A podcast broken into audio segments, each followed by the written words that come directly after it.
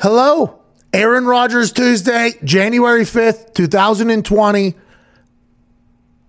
I mean, great conversation. I mean, who knew that it would surpass each week's previous installment? Just- Isn't it stupid? It I- really is. Every week, I think, you know what? And I'm normally a pretty positive person, Mm-hmm. but at some point, you think, like, okay, conversation's going to drop off. Home run today with Aaron. Aaron's so awesome. Per so cool, usual. so gracious with his time. And uh, Aaron Rodgers Tuesday, another very, very thankful time for us, for you for listening, for Aaron for his time. Also, Fred Warner today, great conversation. The boys and I, uh, we hope you enjoy the hell out of this. If you do, be a friend, tell a friend. If not, just act like it never happened. Let's get to it.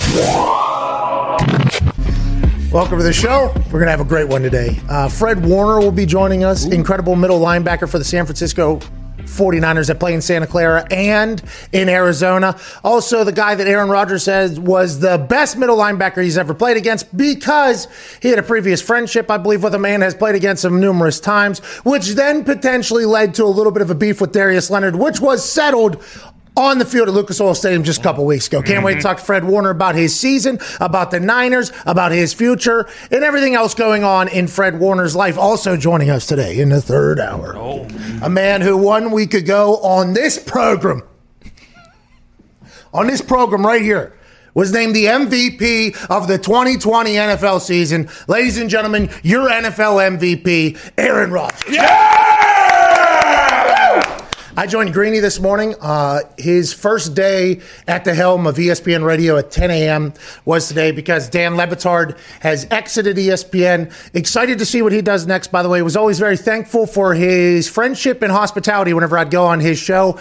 I assume he's going to get into the content making business. Very excited and pumped to see how he does. Love all the people over there. Love their vibe. Pulling for him. But today, Greeny started and uh, at 10 a.m., uh, which is immediately following Get Up, and I was his first guest. Wow. That was his first Let's guest. go. Now he's been on radio for 50 years at this point. But But new time slot, time. new launch Yeah. of show. I'm first guest. It was very thank, very thankful to Greeny, obviously, for everything he's ever done. For those that don't know, uh, Greeny got me on Get Up because he was a fan of mine. So th- it was kind of like what happened with College Game Day with Herbstreit. Uh, Herbie got me on game day because he had followed along as a fan of mine.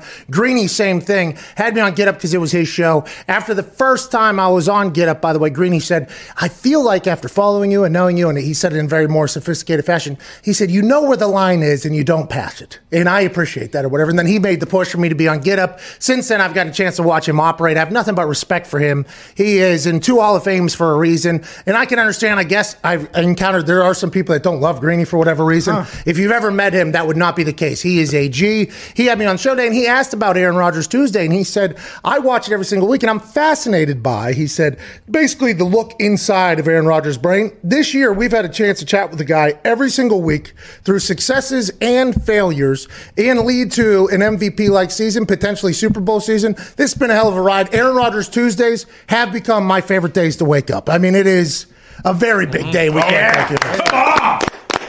It will be going through playoffs, by the way. All right. Yeah. let's go.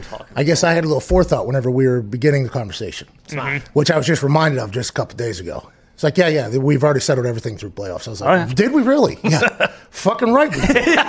Fucking right we did. So we got Aaron all the way through playoffs. Cannot wait to chat with him going into the bye week. Where's his headspace? Obviously, AJ Hawk will be joining us in that same hour. Uh, I assume the conversation is going to be great. I wrote a lot of notes from the game on Sunday. And whenever I pull out this notepad uh, on my phone, the notes section, Aaron knows there's fucking problems coming. Oh, you know yeah. what I mean? Aaron knows there's problems coming when that note's coming. And I took a couple notes this week. I would like to talk about the long john. You know, mm-hmm. I talked about it last week. I mentioned it in a question to him. He did not address it. Is it the same one? How long has he been wearing that one? What is it? A lucky long john that he wears? Because obviously the sleeves are different colors, so that's underneath the sleeves he always wears. And is that the secret potion of being great in the cold? Because he's like the greatest cold weather quarterback in history. Oh yeah. Diggs at Tone Diggs, who has beaten COVID, mm-hmm. who is an immunicorn. Your thoughts on this entire thing? Well, I brought it up to Ty like probably like the first week that it was cold, I was like, I, I texted Ty. I said, "Is he wearing long johns? Like old school long johns? That's awesome." Then I looked closer, and like you said, like it looks like this type of material on there, but there's waffle material in there somewhere. And I was Yeah, amazed a, little, little bit of. And by the way, whenever you're a kid growing up in a cold town, Yeah. when you put them long johns You on, it's oh, it's mm. time. time. Mm. Yeah. We're going out there. It's cold as shit. If the long johns are coming out, let's go and get after it. Can't wait to chat with him now at Tone Dig. Something that directly affects you. Some breaking news this Uh-huh, morning uh-huh. came out of the lovely town of Cleveland, Mm-hmm. Ohio. Uh, there has been a COVID outbreak in the Cleveland Browns organization. By the way, one happened last week as well. Another one goes. And this one includes uh, an offensive lineman, Mm-hmm. uh, Joe Bitonio. Bitonio. Bitonio has COVID. By the way, we hope Bitonio survives. Um, uh, a wide receiver also got it. Uh, and the most notable and most uh, severe one, I think, head coach, play caller Kevin Stefanski is now on the, the COVID uh, 19 protocol. Uh, Sporting News tweets here against the Steelers, the Browns will be without their head coach. Uh, their offensive line coach, who was out last week, offensive line assistant coach, which was out last week, wide receiver coach, tight end coach, DB coach. Uh, Browns also have six players on the reserve COVID 19 list and had two more players test positive today. This Browns team, which made the playoffs for the dog pound mm-hmm. for the first time in 18 years, a team that took the hype that was around a Cleveland Brown team and actually put it to the football field to win themselves 11 games. They won 11 games. Oh yeah. Yeah. 11 and 5 they won. Yep. Unbelievable. Make the playoffs. City of Cleveland, although 2020 has been a tough year, this is something we can get behind. We've been miserable filling up that goddamn stadium, uh-huh. watching terrible football teams in the middle of goddamn winter on Lake Erie, I believe, or Lake Michigan, whichever one's over there. Maybe Superior, maybe Ontario, mm-hmm. maybe Huron, but you fucking get it. It's one of the Great Lakes up there, and it's right there. They those fans have been sitting and waiting to get to the playoffs, and they celebrated, mm-hmm. and everybody went after them for celebrating making the playoffs because the Steelers team was banged up. They didn't think about the other ten wins. They went after them for celebrating as hard as they way to just make the playoffs. Everybody said they knew that potentially three different strains of COVID nineteen were going to run wild through the Browns organization. That could happen. out of that's what's happening right now. Cleveland Browns fans, dog pound. You make the playoffs finally. Mm-hmm. Once again, you're happy again. Now you're losing. You're losing a lot. Oh, yeah. It is. I'm happy you celebrated the playoff thing because this is going to be a tall task to win a game. Whenever your offensive coordinator, who's also your head coach, who potentially changed the entire culture, is at. We had this experience with the Indianapolis Colts. Andrew Luck's rookie year. We go on that, uh, you know, it was like a mythical run almost, I think. Chuck Pagano gets cancer. Bruce Arians is the interim head coach and the offensive coordinator. Uh, we we end up making the playoffs. Bruce Arians' offense that year, Andrew Luck broke a bunch of records. I forget how they were. And uh, we go to play Baltimore in the playoffs. Morning of the game, Bruce Arians has some medical something happened. I think it was his heart. I don't remember. It was something. Something medical happens. He gets rushed to the hospital morning of the game. We wake up. We don't know until we get to the stadium, basically, like or or morning breakfast. I forget what, at which time you ate. Uh, like, hey, Bruce Arians not coaching today. Somebody else. We lost our play caller day of the game. Now they have a couple days to prepare, but when you lose your play caller. Especially whenever you guys have been successful and found your identity, that's a massive ordeal. I don't know who's going to be calling plays. I think it's this other person who was Alex Van Pelt. Alex Van Pelt, who was allegedly going to call plays in the preseason, but never got the chance to because of the way the offseason was. I assume Stefanski wanted a chance to do it and just kind of get into flow there. It's a big deal. A lot is going to fall on old Van Pelt's shoulders there. For us, we were averaging 22.3 points. Uh, for the entire season, we only scored nine against Baltimore. Now, Baltimore was an incredible defense, I'd assume, and everything like that. So who knows how we would have done? But it rattles you, it shakes you up. And what I'm saying to the Browns fans is, hell of a year. I'm happy you celebrated getting to the playoffs. But I think it's going to be a very, very tall task to get in there, especially with we don't know if there's going to be more positives tomorrow. You know, you don't know. Seems like you're going to have a skeleton of a team, and the Steelers will not give a single fuck about that. And this could be a bad, bad weekend for the Browns. But you made the playoffs. Let's build on it for next year. No, well, first off, T's and P's. I hope the, the players and coaches are as strong as I was and uh, become a survivor Hell yeah. of the disease. Hell yeah. Hell yeah, yeah, Cody. Because COVID tried to get you, Try to get me. Hmm. locked you up in a cave. Mm-hmm. Mm-hmm. Little they know is going to make you go 22 and four in gambling because you're locked up just studying lines and hunting winners all goddamn day. Make me stronger. COVID made you stronger. You're hoping everybody that gets it survives and becomes a stronger human Yes, being on the other yes, side. yes. Okay, of But. I mean, Good if hero. anything, this What just- hero This just evens the playing field. Joe Haden's already out due to COVID. Now Bitonio's out. One of their best players is out. They we have the worst player caller in the league. They lose their play caller. so that's even. Right. Uh, yeah, Randy Fichtner, I guess. Yeah, I mean- he did not deserve a shot there. No, Not at all. definitely not. Uh, he was just kind of hanging I mean, out. Alex Van Pelt is the offensive coordinator. So like he should be able to call plays for the Cleveland Browns, who's basically just zone run right, zone run left to Chubb and Hunt, and then play action with Baker. How's that going to be fucking hard Yeah, by the way, football you just described. Mm-hmm. for the Cleveland Browns? Yeah. All right, for basically everybody. I mean, it's pretty much. I mean, I guess you, you left out shotgun there, and you know Baker does a lot of naked Oh, yeah. to, to Mhm. his Yep. right, which by the way was mocked and ridiculed last year. This year, Stefanski's been able to work it in to be successful. It is just that's hilarious that you take a shot at Randy Fichtner like that because. Well, it evens the field. Well, I, I can understand. Stefanski has done an incredible job. Yeah. Now. Oh yeah. And uh, it's a shame that this is going to happen, but 2020, we said first couple months of 2021 might look a little bit like 2020. True. In Cleveland, this is the most 2020 move that could potentially happen, and we're only five days into goddamn 2021. I also just want to shout out USPS for uh, delivering that package I sent to the Browns organization this Bad week. guy. Yeah, Oh. I mean, can't joke about Christ. it. Can't joke about it. Can't joke about that, Diggs. Okay? Good God. You know why? Why? Because although you survived, Yeah. There is a percentage of people who haven't. Oh yeah. the denominator. Well, Mm-hmm. at Boston Connor, Oh, let's move past this conversation. it's hard not to. we talking denominators or No, not? no, no, no. Okay. All right. Fair There enough. is, listen, listen, T's and P's, everybody. Health as well. There is drama everywhere. Oh, yeah. Oh, yeah. Okay, there is literally drama everywhere. Now, the Patriots have their own decisions they're going to have to make in the offseason. Who are they going to hire? Who are they not going to hire? They have a lot of draft picks. Are they going to move up, potentially get a quarterback? He said, uh, Bill Belichick was quoted as saying something about we've gone all in or something the last six years. Who knows what we'll do this year? I'm excited to see what he does. But around the NFL, there's a lot of drama right now. Oh yeah. COVID in Cleveland obviously going to steal the headlines here because that's supposed to be Sunday Night Football, by the way. There's a potential conversation about are they going to move the game? Oh. Can't Will do they it. move a playoff game? They already said they won't do it. They said they wouldn't do it. They did it in the regular season. Will they do it for the Sunday Night Football? Maybe they'll.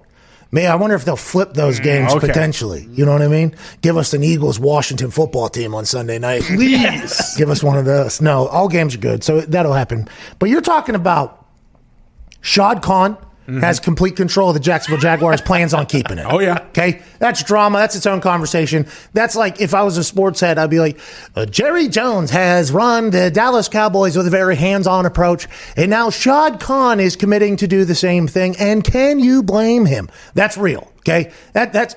Could you blame him? If I bought an NFL team, just like Jerry, you never see me going to Jerry Jones, by the way. No way. Because if I owned a team, it'd be hard for me not to be like, yeah, I don't want to fucking do it that way. I, I want to do it this way. And then everybody's like, well, you're the problem. It's like, yeah, I fucking pay everybody. Well, you're fired. Am I the problem?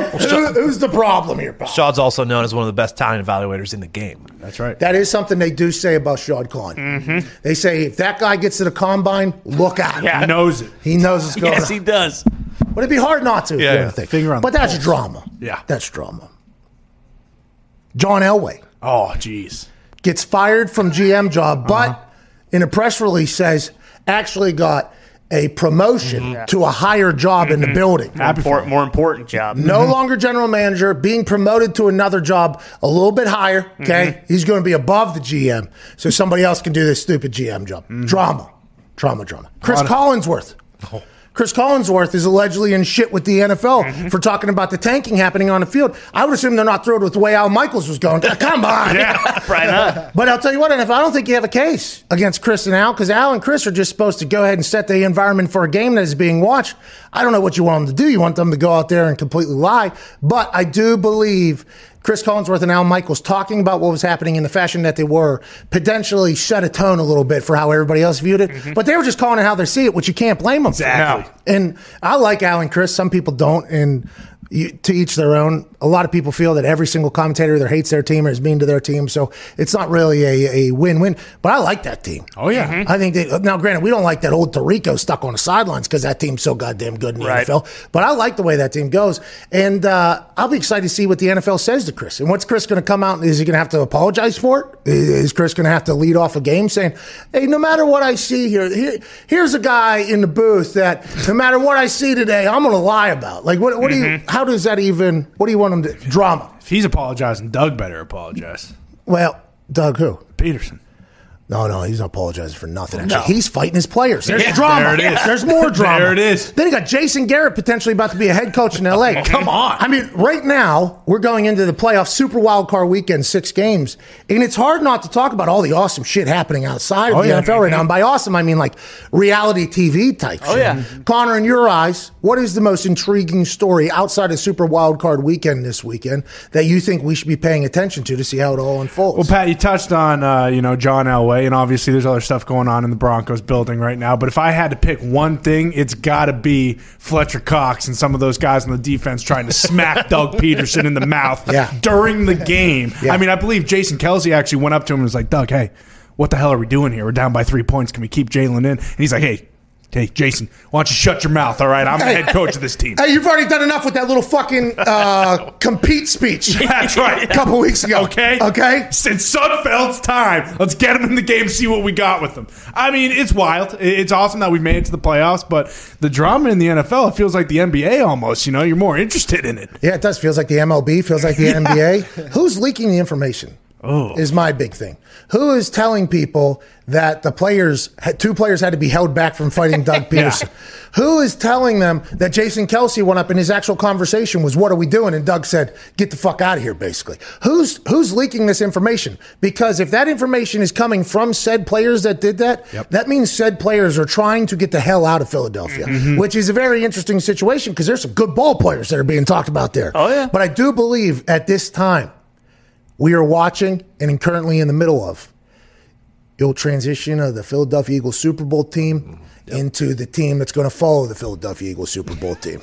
I think that Super Bowl team is potentially just going to go ahead and get, you know, Oh, yeah. Washed out and they're going to rebuild that thing. And it sounds like uh, Pederson's there to stay. Feels like a lot of these players probably going to get moved if I had to guess. Yeah, Pederson being there to stay is awesome because that means, you know, at least one team in the NFC East will be garbage for the next five years. But Whoa, whoa, there's one guy. whoa, whoa, jeez. Well, I mean, he's putting in Nate Sudfeld, guys. Come on, Zach. But Sepp, that's whatever so they hell can keep a number is. six overall pick. Yeah, true. They- They should just hire Scott Van Pelt or whoever the hell that guy's name is who's play, play calling for the Browns this weekend. But the one Adam, guy, Adam Van Pelt? Alex. Alex Van Pelt, sorry about that. The one guy on the sidelines for the Eagles who, you know, he didn't have pads on, he had an earpiece in, who might be telling the media about this is, you know, Carl Oh, no, Carson. Look, no, Wentz, no. Carl Wentz. Wentz wants out of town. He's letting everybody know. Look, everybody hates Doug Pederson on this sideline. But hey, credit to Doug and Howie for just saying, yeah, that's what we did, and that's what we're going to continue to do. I think it's you know the interesting thing about it is whenever he made the Nate Sudfeld move, Yeah. I was I love the Giants' reaction. Oh, yeah. Love Joe Judge's reaction. Mm-hmm. Joe Judge uses it as an opportunity to put himself over, okay, which I love. Just want to let our fans know that were very pissed off on Sunday night. You would never see that out of a Joe Judge team. Mm. Such a good promo, okay? Good way to put yourself over with your fans, endear yourself to Giants fans. I love that he took advantage of that situation. But whenever it came to the Philadelphia Eagles, I knew that this would not be a story in three days from now because A, the playoffs are coming around, and now we're going to talk about draft talk, who they're going to get at the number six pick, and then the conversation will be like, well, if they didn't have that pick, that 11 where they would have been, this person wouldn't have been available. It was all going to kind of, you know, get talked about, but I think in a more positive light. Like, yeah, he was hated for it at the beginning, but remember, this is going on. But now that we got drama coming from the sidelines, player, because it had to be players that are leaking that information. Yeah. Mm-hmm. It's, it's, and I'm not saying it's those players. It could have been other players that were on the team talking about what they saw on the sideline because there's nobody in the goddamn stadium, right? So, Nope. I, I mean, somebody had to be leaking that information. And that's what I always enjoy finding out. Like, who do you think leaked this and why did they leak it? Okay, so they leaked that information with an objective. What was the objective? Well, we want to let a Philadelphia Eagles fans know that the players weren't happy about this either. Could have been the angle. Mm-hmm. We want to bury Doug Pederson. Could have been the angle. And whatever it is, that's what we should try to figure out. Who leaked it and why? And then let's watch it all unfold the next couple months. But the reality TV of it is incredible. At Ty Schmidt, there ain't no reality TV in Green Bay. That team's playing football good. It's happy days, my friend over there. It is. It is. And you know, I the last time the Packers got a uh, a bye, they did get beat when they went 15-1 against the Giants. So I am a Oh, little no. bit, you know, who I can't remember who mentioned it yesterday. Oh, Diva no. maybe did about the bye, but like you said, you you said it too. You know, I mean, that's not going to affect Rodgers at all. So we'll see how the rest of the team responds. I'm very very uh, intrigued to see how his attitude is today. I think he. Is probably going to be feeling good, you know, feeling great going into the bye week. So I'm, I'm excited. I'm very, I mean, we got clear skies ahead. I'm okay right now. Don't get COVID. It, look, look what we're watching unfold here in Cleveland. Oh, Yeah. Okay, Cleveland Browns. First time 18 years make the playoffs. Roll teams out. yeah. Like uh, whenever whenever Aaron was asked after the game on Sunday, do you have anything said to your teammates or anything like that? He said, don't get fucking COVID. That is really 10 day minimum sentence right now. If you get COVID, it's a 10 day sentence the NFL has put on you. You're out. See you later. Don't even think about beating it like Saban in 24 hours. That ain't happening. I don't care if this was uh, uh, just a false couple positives here. Yeah, maybe you did get one false positive, two false positives back to back days. If you test negative, it doesn't matter. 10 days, you are out if you get COVID. Now, granted, obviously you have to have another false positive or another positive. I get it. But let's just say they get two false. But what if I mean, you could start the conspiracy fodder right now. I'm not going to. Patriots are out of the playoffs. Yep. So that's conspiracy fodder won't happen. But if Can't do it. if the Patriots were in and they're playing a team that tested positive, there would be a lot of like, uh, who's Bill? No, oh, he grew up in the Navy, huh? who's that's running the? Uh, that's what would be the entire question. But what I'm saying is, it, it's a 10 day sentence right now. If your team gets it, if somebody on your team of importance, which like offensive guard here and play caller, uh, which is a big deal, you're potentially fucked. Yeah. It's death wish. All these all these weeks, okay, of locking down, getting tested every morning, sitting uh, behind plexiglass at meetings and doing all this. All this season, the miraculous wins, the last second finishes, the oh my god, the outgrit, everything you've done to get to the playoffs, which is what that whole season. The whole season is just to get a spot in the dance. You get to the dance, all of a sudden. One nine runs through the town, and all of a sudden you're fucking dead. I mean, that is a wild thing to think about. Especially for a team that's the only team in the playoffs with a negative point differential. I mean, it's tough for it to happen to your team. Thanks. If you lose to this team, Oh, I know. Oh, uh, negative I- point I know. differential, That's why battling COVID. I would rather coach. them. I would much rather them be full strength because if, if the Steelers lose to them now, it's not going to be good for me. Well, you know, you said yesterday Mason Rudolph threw for 300 against that team. Mm-hmm. They didn't have a corner. Is he going to be in this? Uh, Denzel Ward. is he playing this I weekend? don't know. The 10 day sentence, though, is something that could just completely wreck everybody's playoff hopes. Oh, yeah. Everybody's playoff hopes. And you can't keep it out. You get a delivery, it could show up. Yeah. It- it's, it's a roll of the dice, my friends.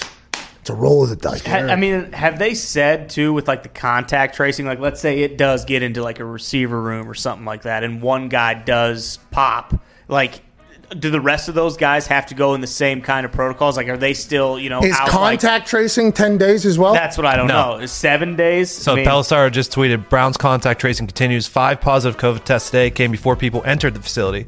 So anyone designated as high risk close contacts based on exposure Monday would be eligible to play or coach on Sunday as long as they keep testing negative. hey, 1 9 has complicated the world. yeah, Browns are fucked. False positives. It does seem like the dog pound's fucked. Today, not only is it Aaron Rodgers, too, no, we'll do it tomorrow. Tomorrow we'll do a celebration for the dog pound. Okay, now At some point. A lot of barking. You know what I mean? Mm-hmm. We'll go to the doghouse real quick. Ooh. I don't understand exactly when we started keeping track of the years, and I'm not getting into that conversation. Well- but I do know the conversation we're about to have is going to be one that's riveting and also very, very inspiring and also high intellect having. Ladies and gentlemen, joining us now, college football champion and Super Bowl champion, AJ Hawk. What's up, Mr. Hawk? What's up, guys? We don't have Aaron yet. Uh, I think we're calling him right now. We weren't able to get to break a little bit ago. I mean, today has been a wild day, uh, but we are so thankful to have you on, AJ. It's good to be here. I, I think uh, I don't know what's going on. Is, is there was it a full moon last night? Does Connor have any? Uh, Oh, okay. I'm guessing he has some opinions on what AJ, going thank on. you for that. Thank you for Heads asking. down tomorrow. Okay. Oh, Heads down. Heads down. Joining us now, ladies and gentlemen, a man who had 19 completions this past weekend, four of them being touchdown, could have been five very easily. The 2020 NFL MVP. The team he plays for has a bye week this weekend because they were number one in the NFC. Ladies and gentlemen, quarterback for the Green Bay Packers, Aaron Rodgers.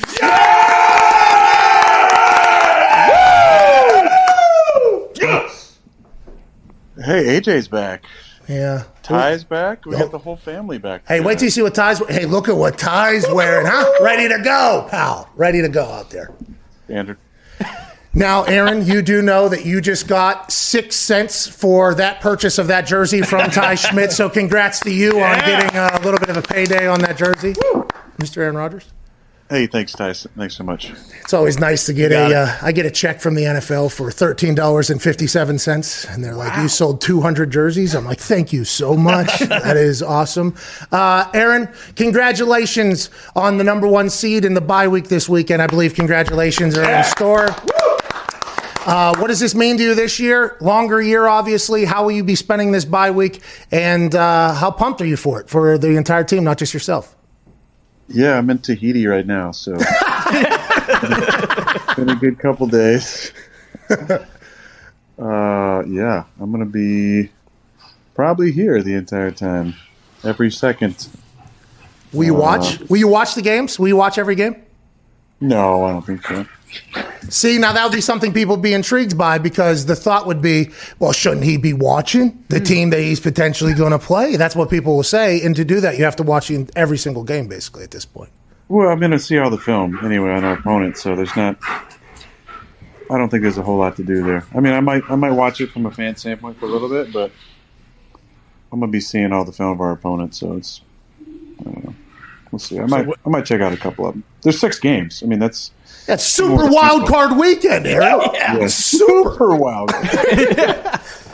Hey, what are you going to be doing then? You you claim you're not going to be watching these games. Like then, what goes on? You just roam the house, just aimlessly trying to find something to do. Great question. Yeah. Just walk around in a scotch induced stupor 72 hours. uh, age, I told you, man. I got other things going on, other interests. You know, there's good times for naps and for reading and making snowmen. We still got snow out here. You know what I mean? There's a lot. Snow women as well. There's, there's a lot of a lot of fun to be had. Very smart of you there. You're about to get attacked potentially by the pro snow woman community for getting bashed all of these years. So you you literally will just you'll do not like I, I'm so because you told us last time you went camping on your property and I believed it. By the way, as soon as you said, it, I was like, of course he did. Like you you will literally just you have like a series maybe you'll watch this weekend. Will there be maybe time for Ted Lasso this weekend? Maybe get you in a good mood going into the playoffs with Ted Lasso and inspired something like that. this could be a Ted Lasso weekend for sure, or I could head down to my fairly new gym put together by the good people at Power. okay? I get zero money from them. This is a free ad ad for them. They sent me a hell of a rack and enough weight to put to get four plates on each side of the uh, the old squat rack. So that's where I'm going to be. I'm just going to be just pushing a ton of weight, maybe maybe taking a page out of AJ's playbook and getting on the on the Versa like 5:30 in the morning, doing a lot of one-legged squats and weird, you know, hip up things that he likes to do. Jesus. Let me get that workout, Age. Send it over. here. I'll, I'll fax it to you. What, what, with Powerlift, what happened? Did they hear you? Whoever, someone wrote that story that you're really focusing on your legs this year. That's why you're having such a, a great year, and then they just send you a squat rack. And what did the handwritten letter that came with the rack say? First of all, I paid for it.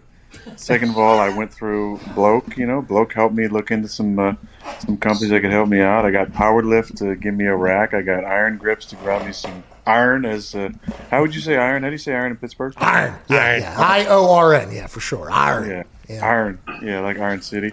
Uh, great beer. I've heard. I've actually uh, enjoyed a couple of them uh, from time to time. But uh, Oh yeah.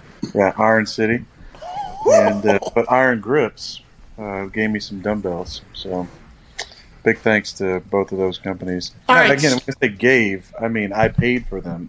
Yeah, but they created the product though for you to buy, which is very nice of them. That's yeah, very nice of you, by the way, too, to support them. And shout out to Powerlift, by the way. We've been getting squats in here at the office. Oh, yeah. And I'd say we need, I don't know what, two to three thousand pounds worth of weights in this office. At this least. If, shout out to Powerlift, dude, by the way. Big fans over here if they want to You got a you got a rack in there? Oh yeah, we do have a rack in here actually. Nice. You kind of make it into like what Rogan's got in his uh, his studio. So you know, Fantasy Factory, right? If- you were of my age, I don't. Were you were you into the Dyrdek sensation, or were you before that? or after that? Rob and Big. Yeah, yeah, Rob and Big and Fantasy Factory and everything like that. Yeah, of course. Okay, so I watched that obviously, and shout out to you for watching that. It makes sense that you did. Great show, and rest in peace to Big. By the way, I got to party with him one night. Great time. Old Big is a great time.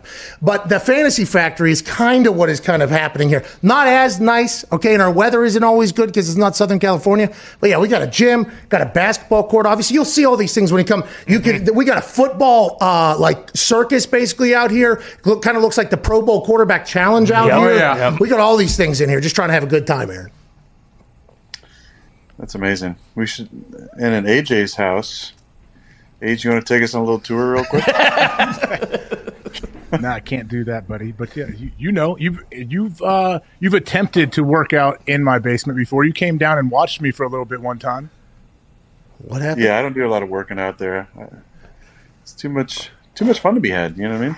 Aaron, Why, why get up at Why get up at five fifteen in the morning and get on the Versa for twenty two minutes when you can sleep until eight and have a little, you know latte waiting for you? you know, in the kitchen? I agree. But, Hey. and better and better just wanting to hang out and watch wrestling videos. You know, it's a pretty good start to the day. Hey, by the way, I heard that that's what you do with AJ's kids whenever you're over there. Uh, you, you might be the perfect house guest. Uh, that sounds like a, a le- okay. Not only, by the way, kids are gonna have old Uncle Aaron over, who's gonna win his third MVP. Uh, but while your dad's down there getting his jawline right, okay, uh, all morning, old Uncle Aaron's gonna be watching YouTube WWF videos, WWE videos. You're like the perfect house guest over there, from what I've been told.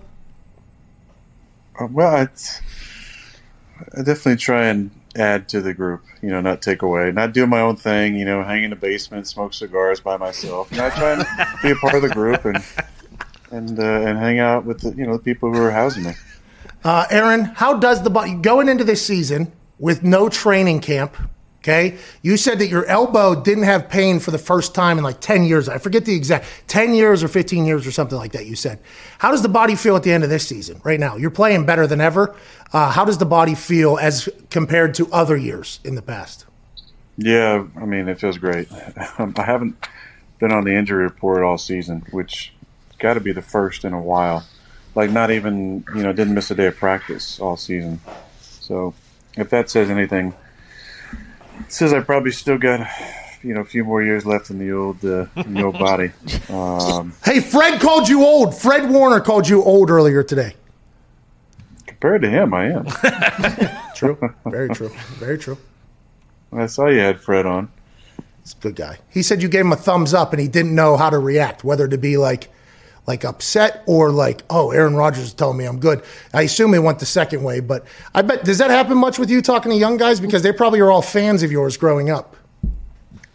Yeah, well, I've known Fred uh, since he was a, a pre-drafted rookie. Uh, got to know him a little bit. He's we got the same agent, and uh, I was a fan of his from the start. That's really The money team? He's a part of the money team with Ed? Let's go. Hey, he's No, a, he's on the he's on the contract side. He's on A one. I'm sorry. Yeah, I love Ed, by the way. easy, slow your roll. I'm sorry, I love that. Ed made the magic happen. That's on me. Sorry. But that class was like Fred was in that class. Uh, Andrews, a tight end from Baltimore. Derwin James. There was some pretty talented guys in that class. And I remember telling some people around here, I said, "Hey, any of these guys would fit pretty good on our team." and obviously, I think what Derwin got picked in the first mm-hmm. round early, so we didn't really have a chance for him. Mark got picked, I believe, in the second or third round, and Fred went what fourth or fifth round. Third. Fred was third round. Yeah, I just learned that today. I didn't know either going into the interview. I, that's probably something I should know, and I didn't know, so I just asked him outright. And he's too young to be offended by that question, so I'm thankful for it. Yeah, it's a steal in the third round. Agreed. But a lot of the younger guys probably grew up fans of yours because you hear whenever you make quotes on this show and you flex a little bit and it's hilarious, obviously, and you, the the context is joking. But then when it gets quoted around like Bleacher Report or ESPN and they just take your quote of what you said and put it up, the posts are all from other athletes that are just like goat, goat, goat. A lot of younger guys that are like, that's the guy. Do you have those moments with those younger guys that? Like it feels as almost they were fans of yours growing up, and now they're like competing against you, and it's like those conversations that happen on the field. Oh, for sure, that happens all the time. But they'll, you know, TV timeouts, guy come over and say, "Hey, you're my favorite quarterback growing up." you know, uh, one guy said it to Davante this year. Said, uh, yeah, you're my you're my favorite uh, favorite receiver in the league." And he's like, "I'm not that old." I said, "You're getting up there a little bit, buddy. Just get used to it." That's what I, you know. When I used to go out for pre pregame warm-ups with no pads on, that would be a lot of the conversation. It'd be, you know, young guys would come over, and you wouldn't get a whole lot actually done throwing or anything, uh, just because you're, you know, seeing young guys and guys you know, and it's kind of a revolving kind of meet and greet. So that's why I stay inside now until the pregame warm-ups. That's smart. Nobody came and talked to me out there, so I loved it. But it's not about that. It's just like the only reason to go out is to throw, you know, like get a little warm. And I just, I never really felt like I needed a whole lot. It was more because I popped my calf a couple times and I wanted to make sure my legs are warm. And I was just kind of getting superstitious about, you know, getting 20 throws in with Jordy before the game and getting my calves warmed up and my hamstrings warmed up. And now I'm just kind of, kind of over that mindset and I don't need it.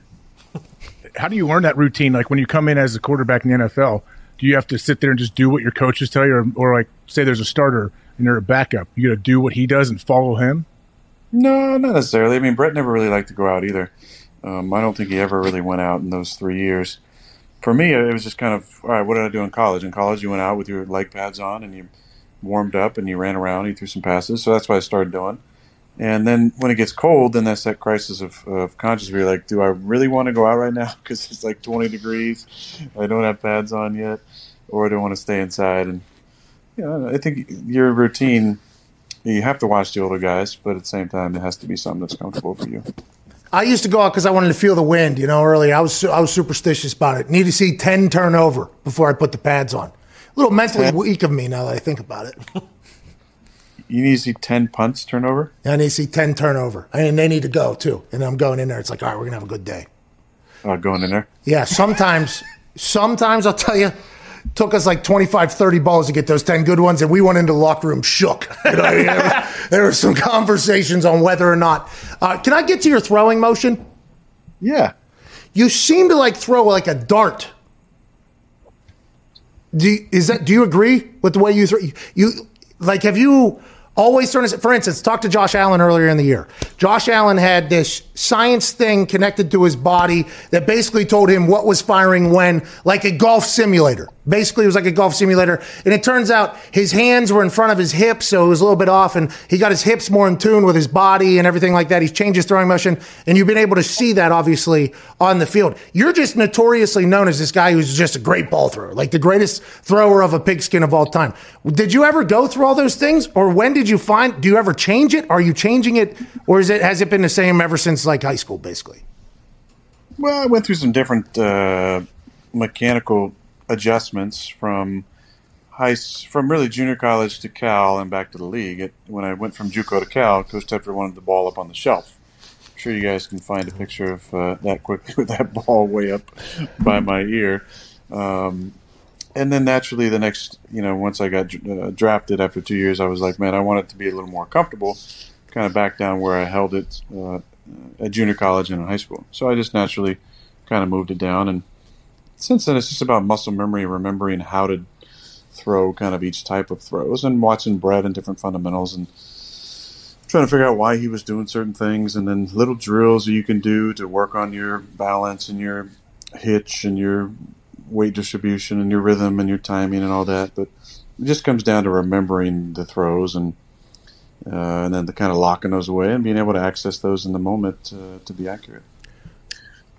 How much can you change as a quarterback? Remember back in when Tebow was coming out of college, I believe they're like, oh, they're gonna he's working on this guru. He's gonna change his throwing motion. I'm not saying Tebow eh, like specifically, but can you change your throwing motion? It's tough. It's it's really tough. It's, it, um, Malcolm Gladwell talks about it takes you know ten thousand times doing something to become an expert of it. Ten thousand throws is a lot of throws, um, and I think if you've banked say fifty to hundred thousand throws doing it a certain way, ten thousand isn't going to be enough to change it. It's going to be. I mean, I just I don't really know how unless you can fit yourself up on some sort of special harness or machine to get you in a certain way. It's just I think it's it's hard to kind of break uh, ingrained muscle memory. That's why I always tell young quarterbacks, and Tom Clements used to harp on this as a young player for me. But exaggerating fundamentals in the drill work is the only way anything can carry over to the active live uh, situations because you have to overdo it in order for something to click in when you're in those live drills to be able to change things. So for me, it was it was exaggerating maybe my hitch to make sure I'm really using my legs at the back end of my drop, or exaggerating the movement in the pocket where I'm not just slightly getting off the midline, I am jumping off the midline right, jumping left to learn how to incorporate the subtlest of movements into your into the pocket of your of your game. Um, so that's one thing that's really helped me, I think, over the years was that guidance of exaggerating all the little things in order for something to kind of click in when when the live bullets flow. Because when you when you're out there and just playing, you're going to revert back to your normal muscle memory, and unless you've exaggerated that and tested that time and time again, you know, just throwing a certain way over time is not really going to change. You ha- it has to be exaggerated uh, for there to be meaningful change. Do you practice? You said you haven't missed a practice. Do you throw every day too? Is there? Are you on a pitch count at this point, or are you doing all drills, everything? I actually didn't think I needed to be on a pitch count this year based on the change in schedule. You know, we ramped everything up. And I said on the show early, but you know, we had those ten days or whatever where it was really a slow acclimation period to training camp. I didn't have any arm trouble, and I didn't need to be on a pitch count the entire year, which has been really nice. Did you change anything in your body, like dieting or anything like that, or is this just strictly you think with the way you've approached it from you know the powerlifting with the squats on your back and the uh, no OTAs and, and the forced throwing? Has there been any other changes you've made? Powerlift, yeah. Shout out, shout out, dude. just lifting. no, I think and the the great people of Wisconsin don't like hearing this a lot, but I say it because the truth. Uh, you know, cutting gluten and probably most importantly for me in my own blood type, dairy out of my diet has really made a difference on my body. It's it's just changed the way my joints respond. Um, it's changed the way my skin and body responds. I don't feel bloated all the time. I don't feel uh, kind of slow and foggy. Um, and there were things that I tried to use as control factors over the years to figure out what exactly were the few things that uh, affected my body the most. And cutting out gluten and dairy has been a big part of, I think, uh, having less inflammation in my body, less inflammation. You know, you're going to be healthier, and I just haven't had the joint issues that I've had in years past. Now, I haven't taken as many shots as well. I've only, you know, sacked 20 times this year, which was a low for uh, for me for my career, which I'm very thankful for. But the diet part has been uh, has been a big part of it too. Did you have to give blood for that? That's what that one where you have to give blood, and then they give you a whole diagnosis, and they're like, "Well, you your body reacts great to wheat and uh, to the hay and to the meats, but I'll tell you what, dairy is going to be tough in Wisconsin. Dairy is a problem. Is that how that whole thing played out? And how long ago did that happen for you? Yeah, that was about verbatim how it happened. I thought so. I thought so. Uh, no, I haven't actually done the official blood test yet. I just have done um, different types of diets over the years and and figuring out what those control variables are. And for me, when I would cut out dairy for long periods of time, I felt way better. When I would cut out gluten, I felt uh, way more energetic and less sluggish. Man, I think it's something that a lot of people should uh, should look into, yourself included, as you're drinking that uh, beer. Whoa, whoa, whoa, whoa. Green tea with Splenda, by the way, so there's no carbs. Now, I will talk about the two pizzas I had here. Yeah. But you are right. Anytime I get in my You had a couple of pies, huh? Were the deep dish, uh, thin crust? They were regular- New York style. It was New mm-hmm. York style pepperoni, pepperoni sausage. I don't fucks with the sausage and pepperoni. I'm just the pepperoni, but a little bit lack of cheese, which would have done you numbers. But for me, it treats me the same way. I just can't power through how good it tastes. I just continue to do it. Every time I'm on keto and I'm thin, I have the most energy. My body feels the best. And then all of a sudden, I smell that pizza and I'm like, all right, you know what? I'm just going to feel like shit for the next week. And I just go for it. So good for you. Good for you, man. Yeah, man. I, I respect you as well. You know, you gotta everything in moderation. Ah, see, that's been my problem. you know what I mean? That has been my problem over the years. AJ, what do you got? Oh, so Aaron, congrats. It sounds like you just you're one step ahead of the testers there. So congrats on your 16th, 17th year doing that. But also, Alex Van Pelt is calling plays now for the Cleveland Browns this week. He was on the staff in Green Bay, your quarterback coach. I know you had a good relationship. How do you think he's going to do? I love Al. Al's going to do great.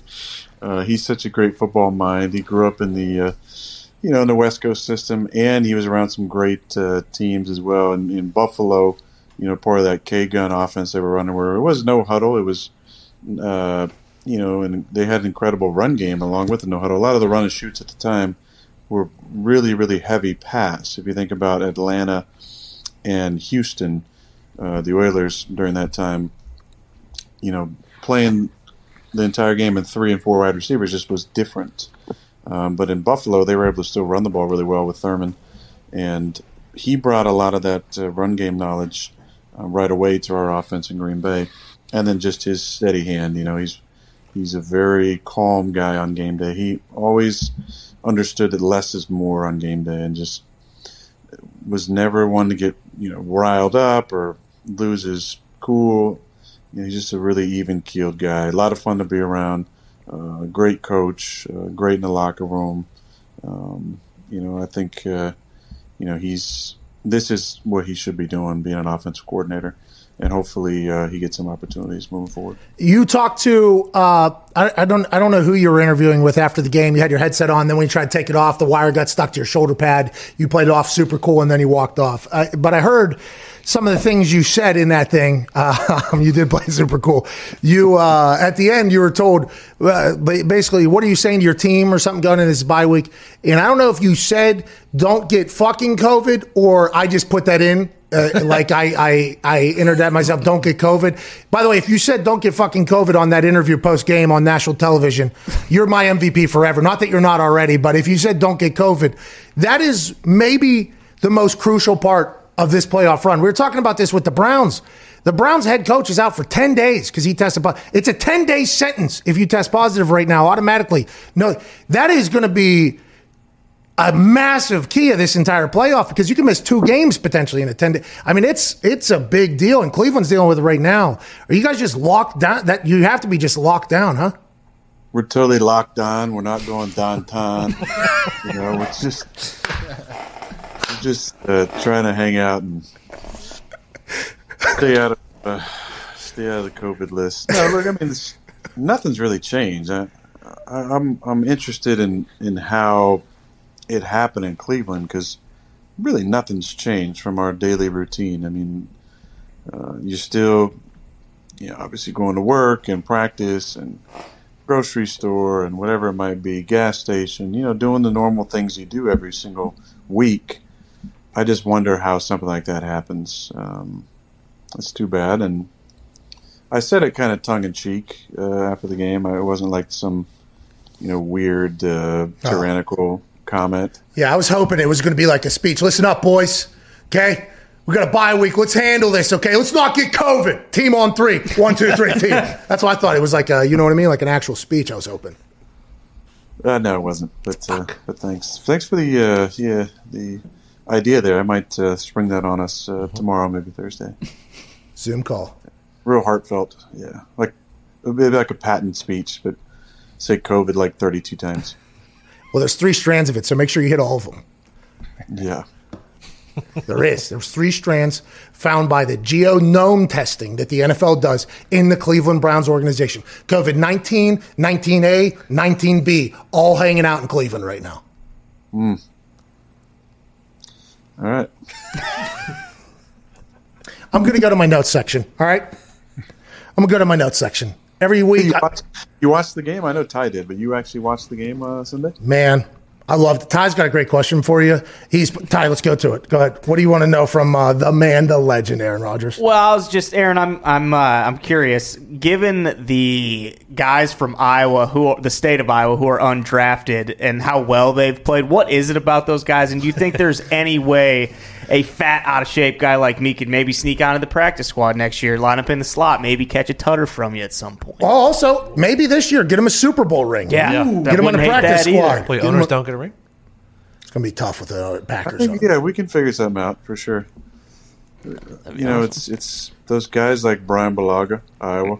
Oh. Those guys like you see the mentality that they have. You know, whether you're playing at Iowa, Iowa State, or Indiana State, or any small school in the Midwest, there's a there's a different type of mentality. You know what I mean? And uh, we seem to attract some of those guys. I'm not calling you know Iowa State or Iowa small school, but there's some you know there's some small schools that we've uh, acquired some players from in the Midwest. Uh, you know, guys who've had uh, nice careers for us. I am really happy for Dafney. Hey, Uh, Nobody knew who he was a few weeks ago. Also, do you know earlier in the year you you made fun of the number 49, which everybody in the NFL knows. Like if somebody has the number 49, or, or I forget what number you said, but you said an obscure number. And here we are, last game of the season, you're throwing a touchdown to that number, Dafney. And then by the way, your celebration with him seems so genuine. It's like, that oh boy, like you were so genuinely happy for him. That was a cool moment with old Daph. Knee.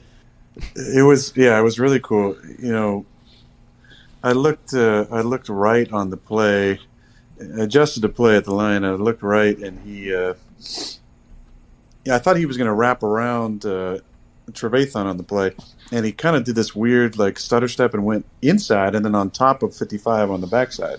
It was it actually worked out perfect, um, but I was. Uh, I was pretty pretty happy for him. You know, he's he's made so many damn plays in practice. I mean, he really has been incredible. Um, and you're just watching him going, no, should we we actually need to get this guy involved in what we're doing. And he's going to be getting a few more plays. Last week he made his first catch, and it's just I'm really happy for him. Hey, it's not a bad time to add another weapon, by the way. You've just been slicing and dicing. A uh, couple quick questions from the notes section, okay? These are things that pop up while watching the game that I think to myself, I'd like to know the answer to that question. I can't wait. The long johns that you wear every single week kind of had a little bit of a bacon neck this week, a little bit looser, it seemed like, than in weeks past. Is that the same one that you wear every cold game? And what is it? Uh, because we know growing up in Pittsburgh, long johns come on. That means it's cold as shit outside if the long johns are coming out. You with that long johns turtleneck normally means the other team is in some deep shit. that's that's what I like to wear when it's below thirty. Um, I've worn it, you know, really since the most miserable day of my life, temperature wise, which was 2007 at Chicago. Um, it's it's just that extra little warmth on your neck, and it is it's it's a comfort thing for sure. It might, it's definitely not for looks. You know, I've been uh, ridiculed on this show and off this show about uh, No, no. you know any type of uh, clothing swag that I may or may not have. I'll definitely the Um, show. When it comes to r- rocking the uh, the turtleneck, like that's all about comfort. You know what I mean? Yeah. It's, it's built for comfort, not for swag appearance. Yeah, and by the way, swag is your inner essence and just owning it, by the way. Some really smart man said. Um, they do zoom in very close on your face. So you see that that that thing gets a lot of airplay. Maybe sell that. Maybe Powerlift gets in on the uh, maybe Powerlift gets in on the turtleneck because you guys are hosting obviously the playoffs all the way through the NFC through the Super Bowl. Congrats on that. Uh, on the MVS deep post tutter, okay? Um, you remember the play? Yeah. I do. You waited, okay, and this was in a series of events. You waited until zero on the play clock, okay? Absolute zero. Uh, they seem to be showing a late blitz. When did you decide their blitz was coming? And when did you make the decision that MVS was the huck you were definitely going to? Because it seemed like you used literally the entire play clock, and it wasn't until the last second you're like, ah, got it, bang, touchdown happened immediately after. How does that all happen in your brain? And why do you get so close to delay of games so often? I think a lot of people would want to know. Well, the play. I think the reason for the uh, the timing on the play was Robert Quinn was having a conversation with Trevathan during that play, and they couldn't decide what side he was supposed to be on. So I could tell that there was something that was a little messed up on defense. Now the play actually called for Aaron Jones to motion back into the backfield, Davante to widen back out, and then we had a concept, three man concept on the right, and kind of a two man concept um, with Davante kind of backside by himself uh, to the backside. Um, but I could tell I, I really wanted them to maybe declare what they were doing because I knew there was some sort of pressure coming, and I was just trying to get the protection right. Now, after I could tell that this was kind of coming down to it, I decided to leave Jonesy out there. So I kind of gave him a, a left hand stay and just try to kind of quick snap it on him because it looked like that nobody uh, had that there was confusion on who had three vertical to the other side, and three vertical for us was Marquez Valdes-Scantling, who's one of the faster players in the league. Um, and at the snap, I could tell that he was going to have a backer kind of drifting out to him. I knew that there was some sort of pressure coming from the backside because uh, why would they be kind of running out to two and three on the front side. If there wasn't anything on the backside, so I just tried to beat uh, the defender blitzing with a throw, and MVS did a really nice job of just running straight and then you know catching the ball uh, above his above his eyes there, and yeah, that's that was a good uh, good play for us. Oh man, football has to be so much fun for you, right? It just has to be so much fun. Oh, those two are talking to each other. Oh, what's going? Oh, you guys. Oh, one of them are fucking up right now. Okay, let's go ahead and try to take advantage of that. That has to be just an absolute blast. Is that why you get all the way down to zero every time? Because there was a time Aaron Jones was in the backfield alongside you. Play clock got to two. You motioned him out of the backfield at two seconds left on the play clock. And I was thinking to myself, there's no way they get this playoff right here. Jones went into a like a tight end, almost like a H back split or something like that. Lined up, you snapped it as the clock hit zero, or maybe a half a beat after it hit zero, uh, before a timeout was called, or before the ref looks at the ball and then looks up at the clock, because you actually have an extra half a second, right? It was um. At what point do you know? Like you can send him in motion. Was it two seconds? Did you know there was two seconds left on the play? Are you? It looks like it's organized. Are you completely in control with those? You know exactly how much is on the clock every single time and everything like that. What is the process of that whole thing? I, well, look, this is the process, I believe, and most times I know what's going on. The process is uh, there's we have a lot of long play calls, so we don't always break the huddle above twenty. By the time we get to line of scrimmage and we go through a set of cadences, if it's a long long counts, you might take a little bit of time. On that one, I was trying to adjust the uh, the routes on the front side uh, to something I felt like was a little better option, especially for Tay, who was number two in the slot on that play. And then what usually happens is over on the sideline while I'm trying to go through these gymnastics and get us in the right formation, uh, final formation. Uh, Tim Boyle is uh, trying to calm uh, any nerves on the sideline for uh, um, Peter LaFleur and not let him call any timeouts. And most of the time he succeeds with that, and most of the time uh, I'm aware of the play clock and we're able to get something going. That play ended up being, I believe, a seven-yard completion to Davante on the on the right side, moved the sticks, and uh, ended up scoring that drive to go up 21-10. But uh, same thing with the play to Marquez. You know, I think talking to Matt afterwards, we were laughing about how, you know, it's the fine line between uh, him thinking he needs to call timeout and me thinking I can get the play off before zero. Um, and that's where the trust comes in, and I appreciate it. But I laugh because I think he's definitely a lot more nervous than I am. Oh yeah. and I'm thankful that Timmy's over there going, no, no, no, no let him go, let him go, let him go, let him go. well, because I'm at home thinking probably what LaFleur is thinking, and at this point, after and by the way, I don't think I've ever watched you play as much as I have this season. You are awesome to watch, dude. Like, and I know, like, obviously we're best friends and shit like that, but watching you for an entire season, the the the swag and the confidence, but before the play, because a lot of teams, right? You you talk to any defensive lineman, uh, they'll see the play clock, and once it gets below five, they're like, okay, they're not making any more checks. As soon as the next sound, we can go. You are still calling a, a bullshit cadence at like three seconds, making a check. Like the amount of things that happen in those final three seconds before the play clock gets zero with you it has to be about tenfold every other quarterback in the NFL. And you use it as a, a web. It's awesome to watch.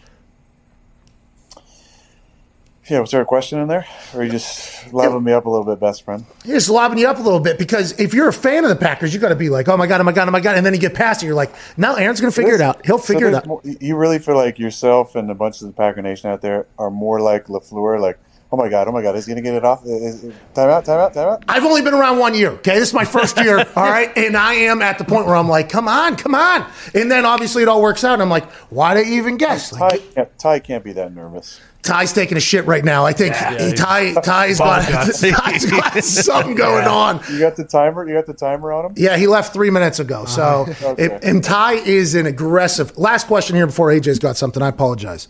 Um, Aaron Jones got a G necklace. Do you have one of those as well? And do you know who gifted him that? Yeah, I don't know. I, I didn't. Uh, I, I saw you at something. I didn't know what it said. Um, but no, I don't have one of those. Not a big, not a big jewelry guy. Oh, had me fooled. I thought you were. But uh, last thing, I know uh, Dan Orlovsky actually he diagrammed this play beautifully on the internet, the MVS touchdown, and he mentioned something. He said, "Look at Aaron. He's gathering information, and you're gathering information pre-snap." I'm just wondering, How was that more from your like the first year you started till now? Like how much more information can you gather?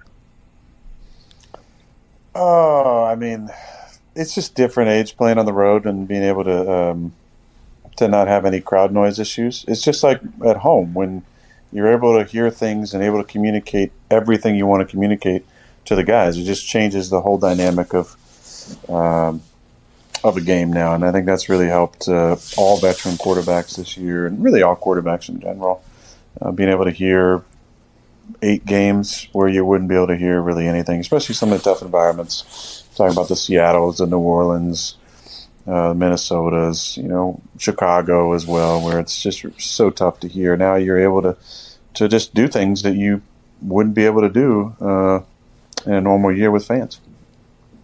You, did you hear what Trevathan and Quinn were saying to each other? Like, are you actually hearing them talk over there? Oh yeah, yeah. There's full on conversations going on. And you have to act like you can't hear what they're saying. Like you have to like look. No, I away. don't, I don't- no, you know. I mean, you don't have to act at all. I mean, I think there's part. Yeah, it's the same thing. If I'm giving you know calls to people, they can hear everything that I'm saying. So it's really been a year where you've had to really self scout on exactly what you're saying to the line of scrimmage and how that's you know going to get perceived and and and studied. Because why would you not uh, study the t- the TV copy? That it makes no sense not to. Scary Ninja. I saw you didn't didn't use it. Yeah, yeah, we retired that one for a week or two. You know what I mean? Oh, are you using it next weekend? We'll bring it, but well, no, not that. We'll use it this weekend for sure. Whenever you're drunk walking around the house over there in Tahiti, dude. Is that what you're gonna just be sca- saying? Scary Ninja everywhere, dude. Scary ninja, ah, scary ninjas. Hey, real quick. Uh, I think I'm gonna. I think I'm gonna watch. Uh, you know, on that note, if I really am into and thinking about ninjas and scary things, I'll probably watch uh, either a Chuck Norris movie Nice. or Three Ninjas, which is a great, great uh, early '90s movie. I'm always looked at myself as a cult. You know, that's Ty's favorite, I guess. Childhood, And- yeah. Yeah, Oh, it's his favorite childhood Ty's, movie. Ty's back now. He's No, back. no, No. no, he's not. Ty's That's back. what that's what the reaction was whenever you said that. Everybody goes, Maury, Maury Glad we Tanaka. saw the empty, empty chair. shot. rest, rest in peace right now to everything going on through Ty's life. Miss you, Miss you, bub. Let up the eyes, boys. Um, Beverly Hills Ninja, also great. Oh yeah. yeah, Chris Farley. You like Chris Farley? I love Chris Farley. Yeah, Big Ben Stiller guy, right? You're a big Ben Stiller guy. yeah, I am. You gonna watch Ben Stiller movie this? What are you gonna do this weekend? Why why won't you just tell us what you're gonna do this weekend? Can we I not? don't know. I mean, there's so many possibilities, bro. I mean, uh, I might, I might tune in. Uh, you know, look at the schedule and see what's going on. But a nice, relaxing, quiet weekend, man. After a long season, that sounds pretty good to me. Yeah, you're I right. know, I know you are. You know, you're more of that Gen Z. You know, extra overstimulation all the time. Um, but you know, Age and I were we're kind of that uh, late millennials where you know we still enjoy our quiet time and our routines and and not having to be on social media. You know, commenting every single punt that goes down. All right. All right. Listen, a lot of comments and shots were taken there, and I'm just going to move past them. I would like to let you know that my generation is a good generation still, okay? The generation you need to be yelling at is Foxy's, okay? whoa, Foxy's whoa, over whoa. here sending me texts last night about the Bachelor season premiere going on. Mm-hmm. Soft as soft as a bag of milk, that kid. But anyways,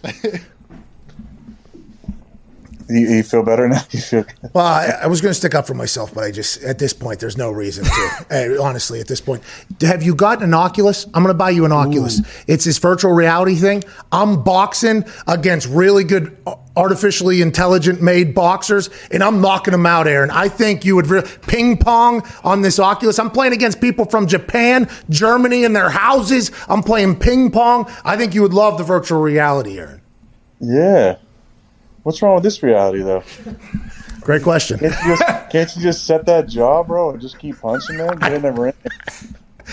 Be like the Pittsburgh kid and just, you know, get some of the boys, you know, to get. That's what you should do. You should get a ring in there, get some headgear for safety, and mm. I'm not. and That's a good workout. Your boxing is a good workout, man. Yeah, I'm You knocking out set that- fake dudes. Just set that jaw and keep punching, man. I'm, I don't want to get punched in the actual face, but I am knocking out dudes. Let's get back. Ty just came back, by the way. That was a uh, nine minute trip. That boy, Ty. That was a three round battle. If I had guessed, that, that was Wow. round one. My Oh, boy. guts are getting beat up right now. This is gonna be a long day. Is it because the pizza? Yeah, it it was is. so good. This is that dairy thing you were talking about earlier. Um, Three Ninjas, his favorite. I know. I heard. I almost fucking punched a hole in the the stall. You know. I wish I was in here for it. A lot of lot of microaggression in that office. You got to get it. You got to get that ring, bro. I do have a ring. or a heavy bag. Get that heavy bag. And just start We do have a heavy bag. We have a ring. We have a heavy bag. We have a basketball court. We have a quarterback circus. We have a rack over here. We got it all. The issue is we we use it and then, all right, kind of done with it, and then it's just around forever. You know, I mean, that's just kind of what happens in this office. Sounds like a good problem to have. Do you have any cool things? I do. I just actually recently got this rack from Powerlift. Uh, do, you, also, some dumbbells from Iron Grip. Iron Grip. do you own Do you own Powerlift? This would be, this would not be surprised. Yeah, you do. You have like a percentage of uh, Power Grip for sure, or Powerlift. No, I am thankful though that they sent out that uh, that thing because the you know the workouts changed now. You know, all the science has told everybody that the safest thing on Mondays, the day after a game, is for players to come in, be able to work out, but you have to work out in your own clothes and you have no access to the locker room. Well, that's science. It's science, yeah. It's it's uh, a lot of people sitting around, you know, with all those tests. I'm sure they've got a paper published in the scientific journal about uh, how working out in your own clothes is safer than working out in team issue clothes. The protocols are awesome, huh? That's what it sounds like. Ever changing. You allowed to eat lunch with anybody yet? No, What do you do? God Just- forbid. God Wait, forbid. What do you do? One per table? Oh yeah, one per table. And then how much time are you in the facility that you're not practicing or fa- uh, lifting in your own clothes? Is this an opportunity for me to uh, talk about uh, you know the grind and all the hours uh, I spend guarding my my my locker as coaches are so famous for guarding their desks.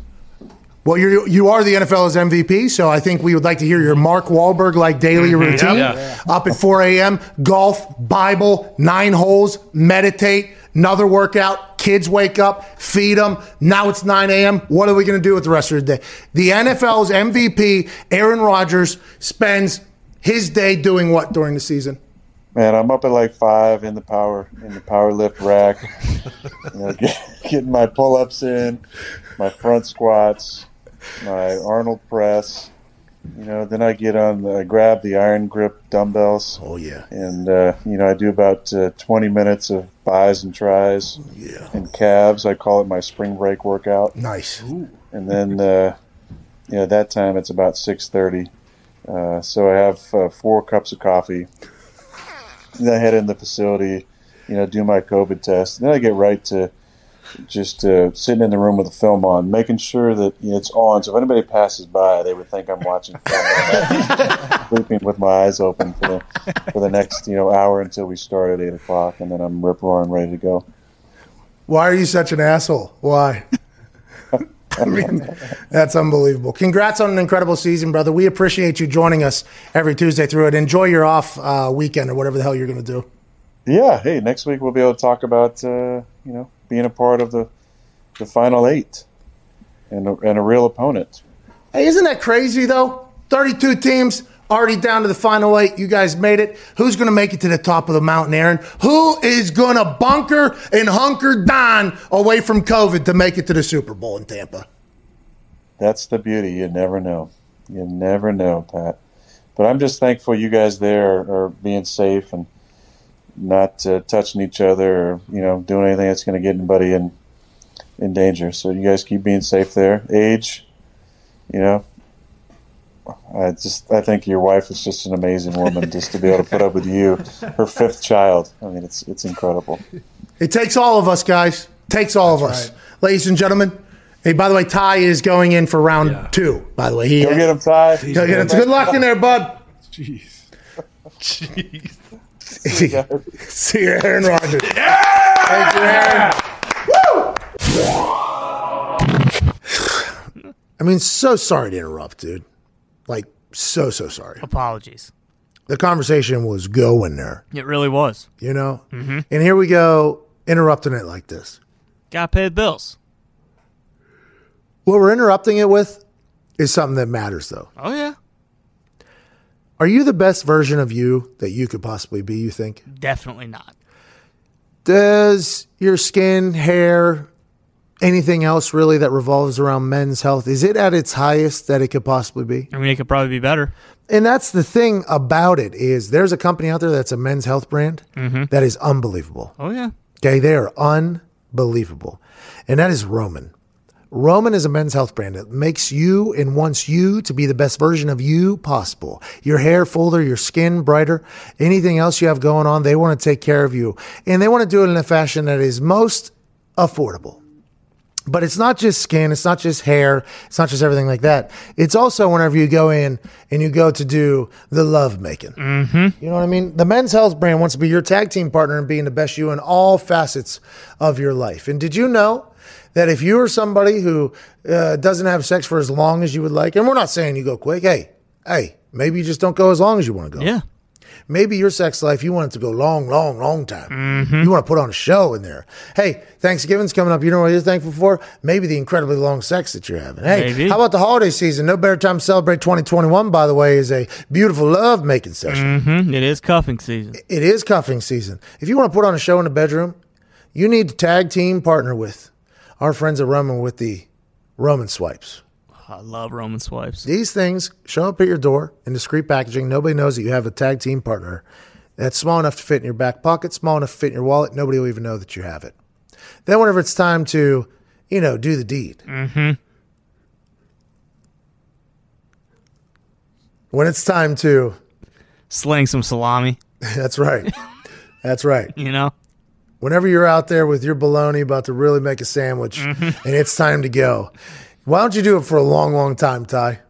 You pull out the Roman swipe, okay? You rub it on your tool, mm-hmm. your baby maker, Yep. your magic stick, Yes. your dipstick, mm-hmm. your how's it going, how you doing, keep it moving, pleasure town, here we come stick, okay? You rub it on there, it'll dry quickly. It'll not transfer to your partner, and it is scientifically proven to make you last longer in bed. Bologna sandwich, extra mayo. long time making it.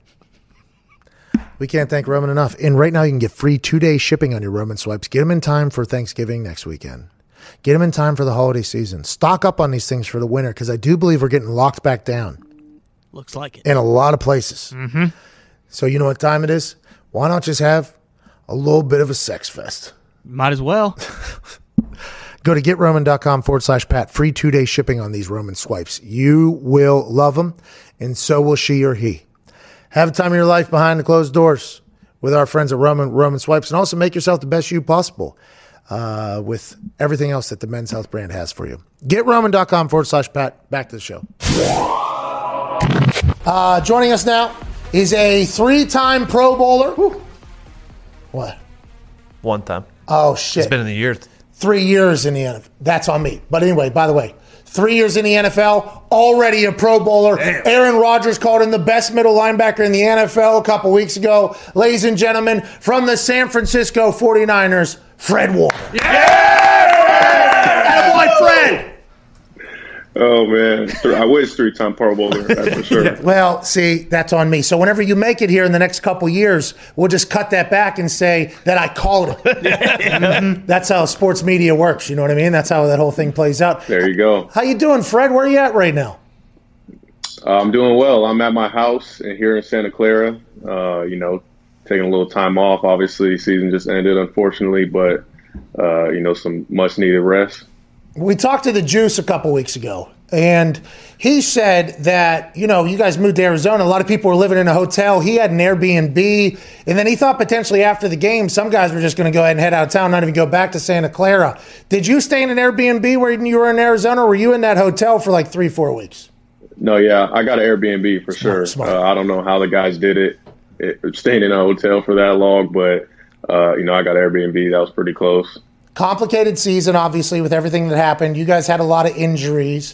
What was the message from Shanahan all season? Whenever you guys had to pick up and move to Arizona, what was Shanahan like this year, you think, as opposed to maybe in years past? Uh, I mean, he was the exact same as he's always been. You know, that's probably one of the realest guys I've ever been around, especially as a head coach. That I mean, that that speaks volumes. And uh, you know, he he stayed constant regardless of all the guys in the roster. I think something some stat I saw where we had the most amount of players like up on active roster the entire season, uh, just because there's so many moving parts, so many guys who had to uh, be changed from IR to active roster, and uh, it was just a crazy season overall. A lot of adversity, but um, you know, he just said how proud he was, obviously, of our fight, not how the season went, because losing seasons are never, uh, you know, acceptable. But um, you know, that guy, I have a lot of respect for him. Yeah, losing seasons suck. But this year, whenever, you know, the turnaround with the COVID, it, it's like, how mentally did you guys get, obviously you didn't, you continued to ball out or whatever, but that had to be, this was probably the most mentally demanding season of football you've ever had, you think? Uh, yeah, for sure. You know, because anytime you get uprooted from your home, that's that's a big enough change as it is. Uh, because I'm for me, I'm such a routine guy. I know that's how a lot of people in the NFL are. You you have your routine that you try to stick to, especially with like body maintenance, trying to, and that's a big part of trying to stay healthy throughout the year. And you can't just focus about football this year. You have to focus about being away from your family, about testing for COVID every single day, and uh, you know abiding by all the protocols. So there was a lot that went into it. You're you fly around, dude. Okay, yeah. You fly around, and you just talked about being a routine. Do you do any weird shit with your body? You do, don't you? You do some weird stuff with your body. I can already tell. You do. Nah, dude. No, no weird stuff. No yeah, weird you stuff do. I, you you you got any No. weird workouts? You don't do any any. You don't get sitting. You don't sit in like Epsom salts every night, or do you acupuncture? Do you do any? What do you do? Man, yeah, I do do acupuncture. I do do acupuncture. You know, massage. Um, you know, just kind of the basics. Just got to stick to it, though. You got to be consistent with with the modality work. whenever you're whenever you're hitting people on such a regular basis okay fred you and me have this in common my body didn't uh, handle it as well as i think yours has Sure. i would make a tackle i was sore for an entire week this year legit this year with no training camp or anything like that did you have to build does your body are you sore whenever you first get back into the season and how long does it take for your body just to get used to the car wrecks that you're about to throw yourself through Um, you know, it, it does take a little bit. I think you do you do so much training in the off season, and you, you prepare your body so much to try and to prepare for a, a 17 week season. And so, uh, I know after every game, I don't feel the effects right away. It takes about two days for me to really like feel the soreness. Like so, usually on that Tuesday when it's our off day, we have that body maintenance day. It's like. Well, thank goodness we got this day because I feel like I can't play football right now. So, uh, you know, I, I got to make sure I really uh, work out that soreness and, and get ready to go so I can have a good practice on Wednesday. uh, 49ers a toradol team or no Um, I think every NFL team is a No, team, but the Packers uh, are not. The Packers are Really? not. Fred, when I learned this, Fred, when I learned this from AJ Hawk and then Aaron confirmed it, I've never been more mind blown in my life at their success. I had no, I've never been more mind blown in my entire life, Fred. It was mind blowing. oh wow, okay, yeah. Fred, if you um if you were a member of the Philadelphia Eagles team, okay? No, Fred, I'm, I'm going to ask you. I'm not going to ask you what I think you think I'm going to ask you. I'm not going to put you in a terrible situation here. All right. But it's getting leaked now that players had to be held back from fighting Doug Pederson on the sideline. Then there was a conversation with Jason Kelce. That locker room right now, there's how do you fix that locker room, you think? It feels like there's quite a divide because let's say the players that did get held back from fighting Peters, let's say they weren't the ones that leaked this information. Some other player on the team leaked that information. For what reason? You know what I mean? Like, how do you get that locker room back, you think? Fred, could you? Uh, I don't know. I Me neither. I don't. I have no. I have no idea because I've never. I've never even touched even close to that type of situation with the Niners. We are such a such a tight knit group, and the you know the number one rule is protect the team, and so we.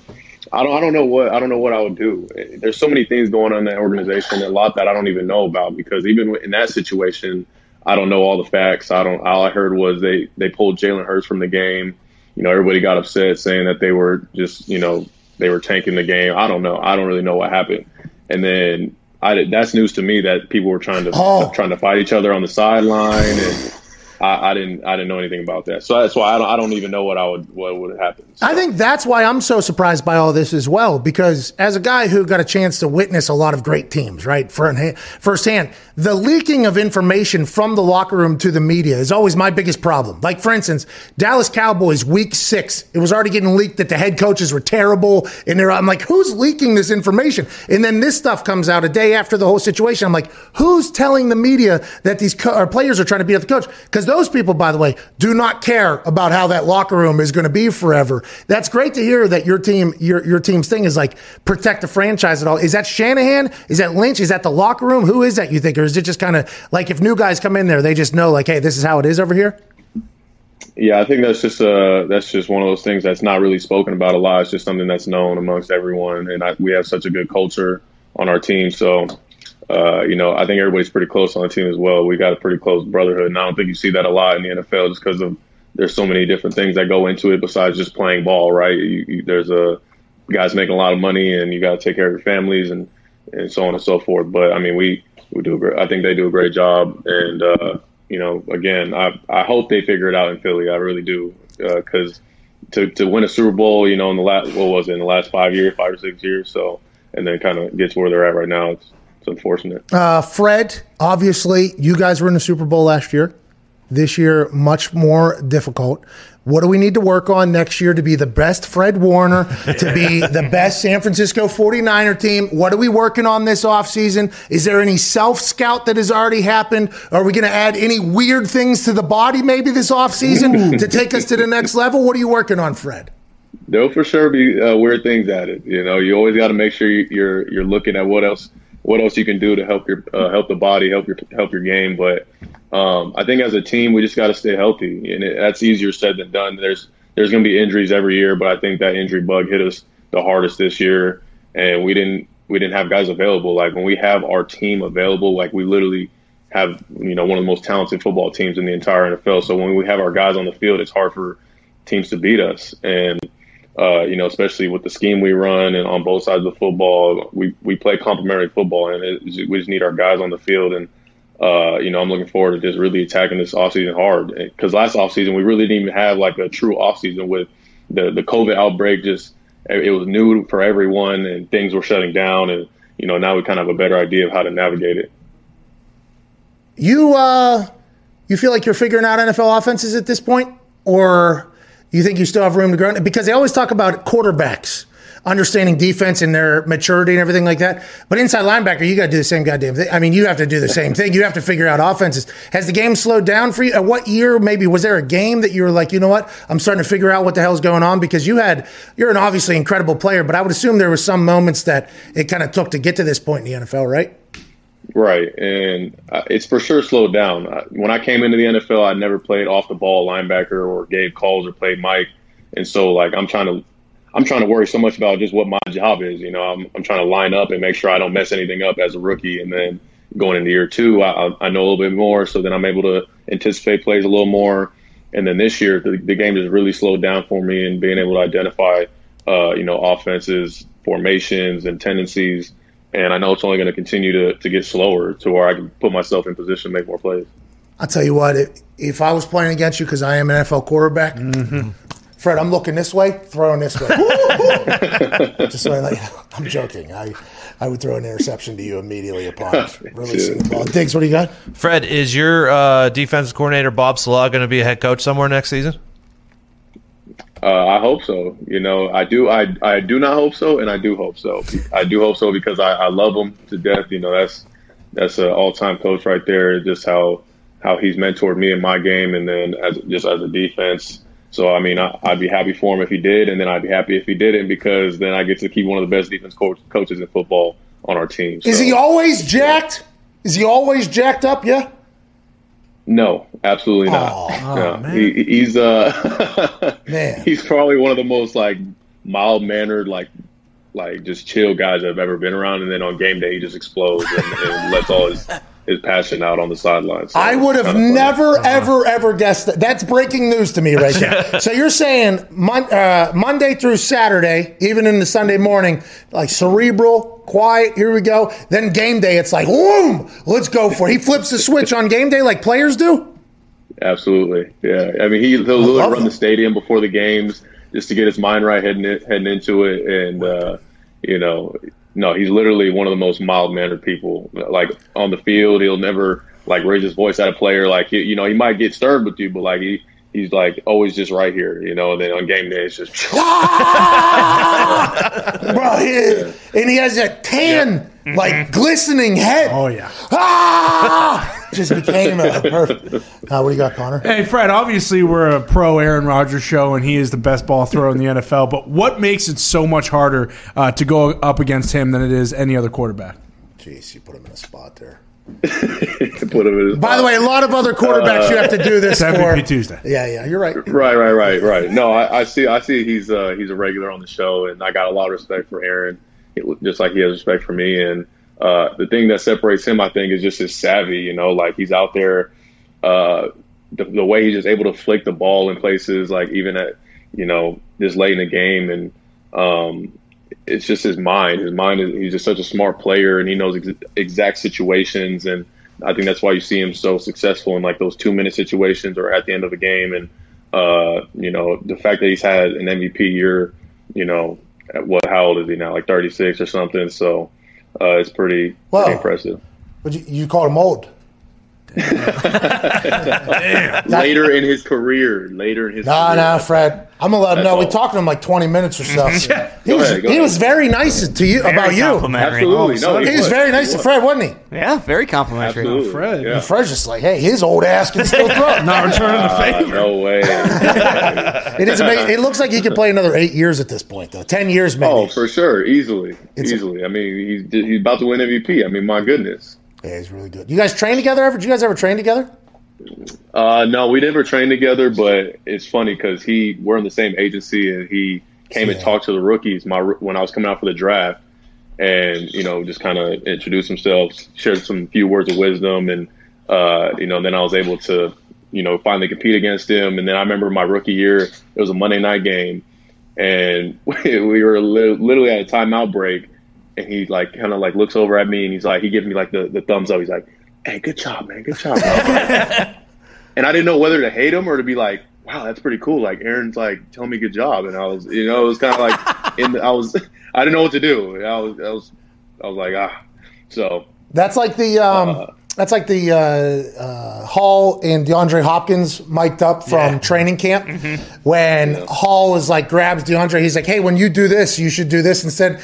And DeAndre's like, "Di- "I'm, I'm one of you. You don't don't don't do what you like." Aaron doing that though, it's like, yo, it's you know, it's, it's still Aaron though. You know what I mean? exactly, Like Yeah, if exactly. Shane Lechler came up to me one time, and this is obviously a different position, different thing. But Shane Lechler came over to me and he said, like, "Hey, you like you're the guy now, or whatever." And I was like, "Oh my god, thank you." But if that was some bum punter that did that, I'd be like, "Get the fuck, get the hell! I don't need you telling me that I'm good at my job."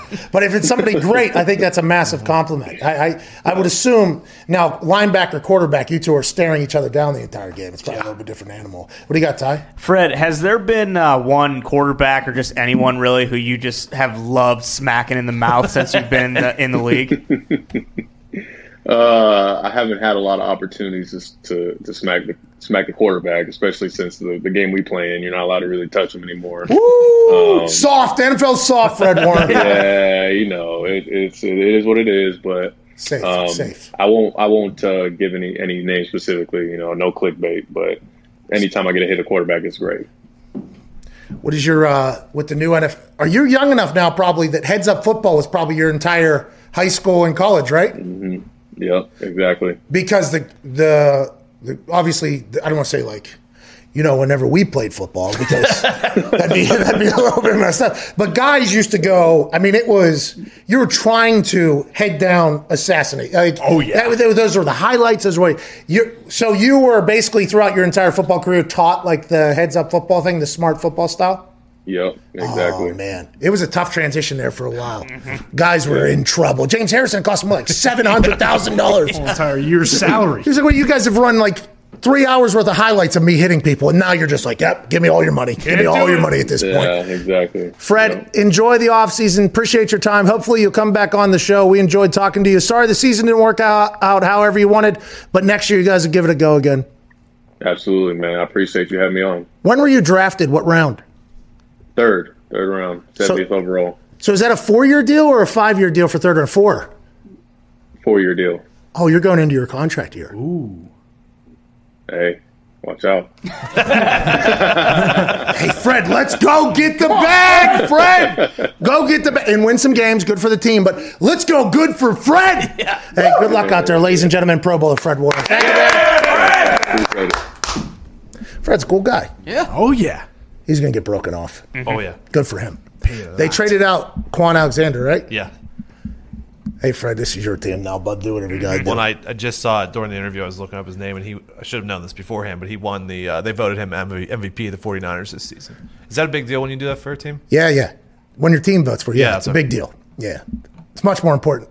Yeah, it's a big deal. Good for him. Who else would have got it potentially? Kittle was hurt, so not him. Yeah, but every you Jeff literally Wilson. every Kyle Juszczyk maybe there it is. That would have been on the offense side. You go. I just went through like five players in my head real quick, and it was like uh, Deebo. Oh, he got hurt. Yeah. Oh, he got hurt. He Bosa. got hurt. Yeah, like Bosa, he got hurt. Oh, they all got hurt. And he said the most active players. That means they had to cycle people through that roster. And by the way, that was they were dealing with injuries whenever they had that six day quarantine for anybody you bring in. If you want to work out somebody, they had to go into a quarantine for six days. Then they could work out for your team. Then you could decide whether or not you wanted to sign them. And that's already a week after you probably already needed the player. It is. It was very interesting early on in the year. San Francisco 49ers had to move. I mean, that's one of the roughest years of all time. Oh yeah. he's probably enjoying the uh, the little time there. I don't know what was going on in the background, but something was popping up. couple off. game balls up there look like. Yeah, so mm-hmm. I was going to ask about him, but it's bad radio. yeah, true. Good point. You know what I mean? Hey, over your shoulder there, I see two actual game balls there. Who who was it? How was it? he was a freak though. That guy on the field. Mm-hmm. Oh, he yeah. flies. Mm-hmm. Can't wait to see him get paid. Everyone wants to keep their home and family safe. Whether it's from a break in, a fire, flooding, or a medical emergency, SimpliSafe Home Security delivers award winning 24 7 protection. With SimpliSafe, you don't just get an arsenal of cameras and sensors, you get the best professional monitors in the business. They've got your back day and night, ready to send police, fire, or EMTs when you need them most straight to your door. Listen, we've talked about SimpliSafe ad nauseum on here. Everyone in the office has it. We all love it. The alerts come straight to your phone. It's cloud based. It's very easy to set up. Don't need to worry about any, you know, text coming into your house. If you need to pull a clip, it's very, very easy. All right there at your fingertips. SimpliSafe has an arsenal of sensors and cameras that protect every inch of your home. You can set it up yourself in about 30 minutes. It's super easy. Then SimpliSafe's professionals take over, monitoring your home 24 7 and ready to send help the moment there's an alarm. Plus, with SimpliSafe, there's no long term contract, no hidden fees, or installation costs. Right now, our listeners get a free home security camera when you purchase a SimpliSafe system at simplisafe.com slash McAfee. You also get a 60-day risk-free trial, so there's nothing to lose. Visit simplisafe.com slash McAfee for your free security camera today. That's S-I-M-P-L-I-S-A-F-E dot com slash McAfee. Fred Warner of the San Francisco 49ers will be joining us in about 22 minutes. Cannot wait to chat with him about the year that was for the Niners, the future, and everything going on in his life. Uh, as we start hour two, we have some news that is happening in the NFL world. Obviously, COVID's running rampant through the Cleveland Browns dog pound organization. T's and P's, we hope everybody survives, but boy, it feels like a good time to bet the Steelers. That number is probably only going to continue to go up and up as more names get released on who positives, and no, you get it. Who's going to be out? Play caller Kevin Stefanski's out. Bitonio, offensive lineman for them, is out. Longest tenured Brown.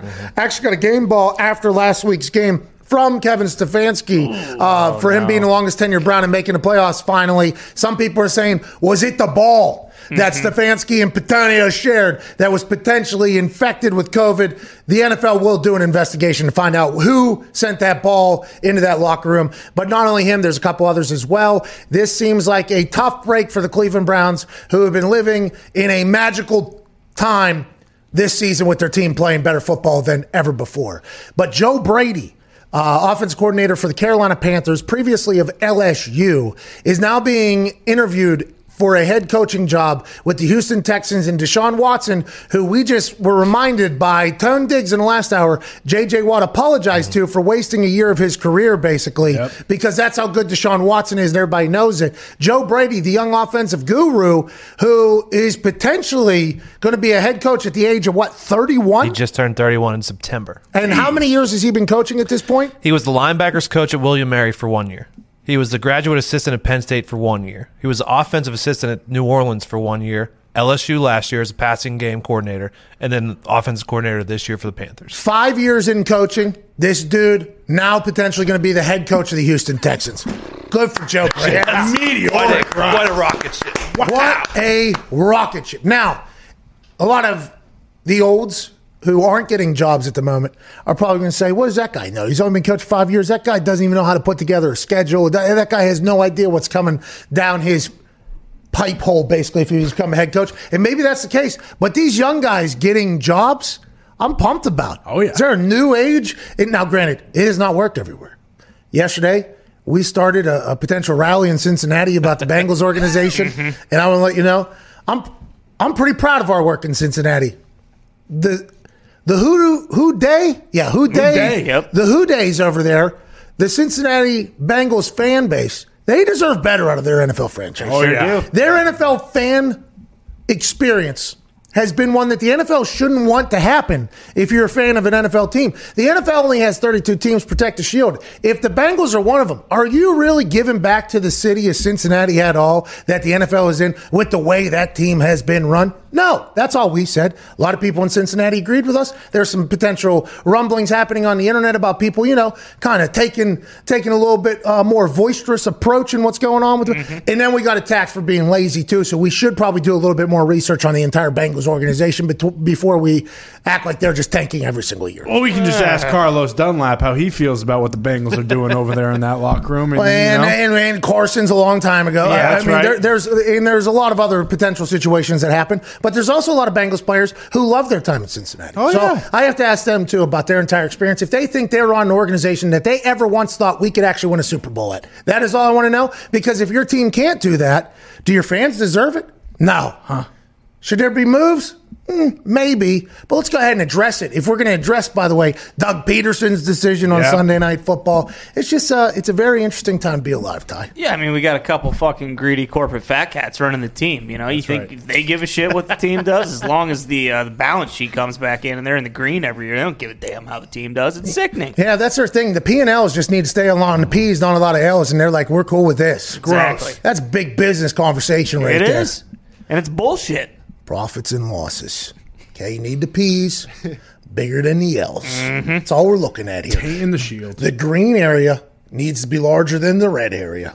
And if it is, guess what? We're winning. Boom.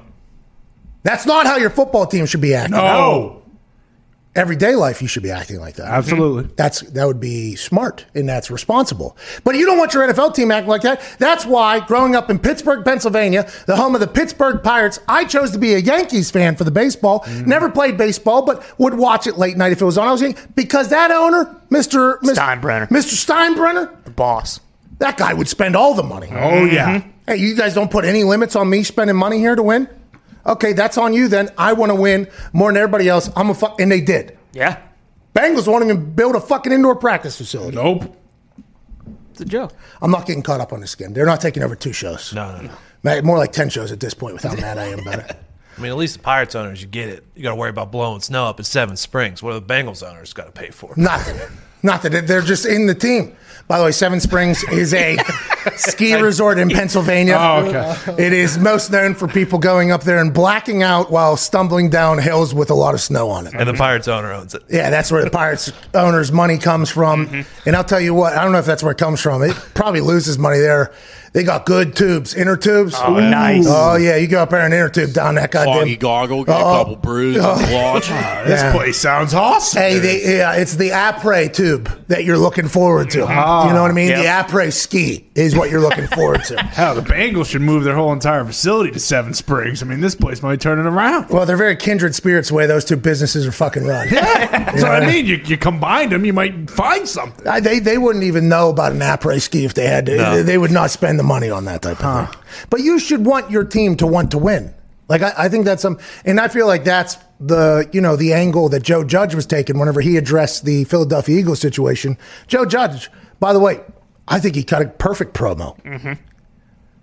People are saying, "Why are you calling that a pro?" Because that's what that was a promo. That's all. That that was it. He just cut a promo uh, about what a Joe Judge football team will look like to the Giants fans. This is what our team's going to look like. I love that he did that.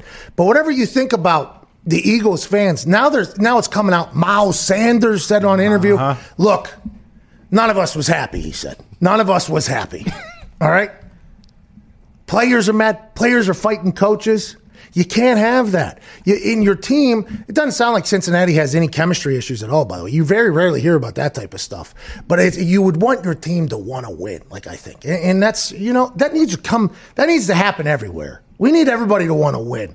And I think the NFL should be at that point. The Browns should just think about calling Oh, up Joe Judge and signing him to a 10 day contract. Say, hey, Joe, you want to coach football? We need you this weekend, or else we're going to get the doors blown off. What about bringing Freddie Kitchens back for a week? All right. All right. Bring Listen. them both in. The, the Browns fans have been through enough.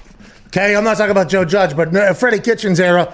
Although Freddie Kitchens is probably a great guy, I would love to have a beer with him. I saw him on Straight Up Steve Austin last year. Really? With Baker Mayfield on there. He came out, they played catch. Okay. I, I think Freddie Kitchens probably a guy you'd love to have a beer with. But the Browns fans, the last thing they are looking for is Freddie Kitchens to drop back into their life after what happened, and now that they're a good team. It's a shame, though, that COVID 19 and what do we have an updated number on the Cleveland Browns organization? What was it? Six people? Six people tested positive? Players, I think. Six players, two coaches? Uh, more than that, because right? It was the uh, wide receivers coach, the O line coach, the offensive assistants. Were they all out still from last week or are they out because of this new one, right? Because the offensive line coach last week Yeah. and the assistant offensive line coach was out. Wide receiver coach was out last week, Yeah. right? I don't know if these are new positives. There's new positives rolling through Cleveland, though, right now. And speaking of six, that's what the line is now up to from opened at three and a half. And we tried. To, I told. I tweeted out at four and a and a half. half, uh, everybody, listen.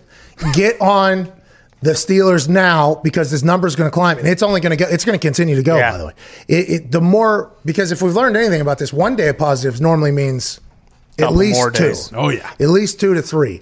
So who else is going to get? If Stefanski, he's around everybody, right? Head coach literally is around everybody. Who knows who the contact tracing is going to catch up with? I mean, there is Cleveland Browns organization does not deserve it. There's other games though, which we should definitely talk about. Let's put our playoff picture up there. Uh, this weekend's game, Super Wild Card Weekend, three on Saturday, three on Sunday. I cannot wait for this. I honestly cannot awesome. wait. Saturday, 105, Buffalo Bills host the Indianapolis Colts. A lot of people think Josh Allen's playing MVP like football. And if it wasn't for Aaron Rodgers, Josh Allen probably wins the MVP this year. Mm-hmm. Congrats to him on having a hell of a third year in the NFL. Boy, Josh.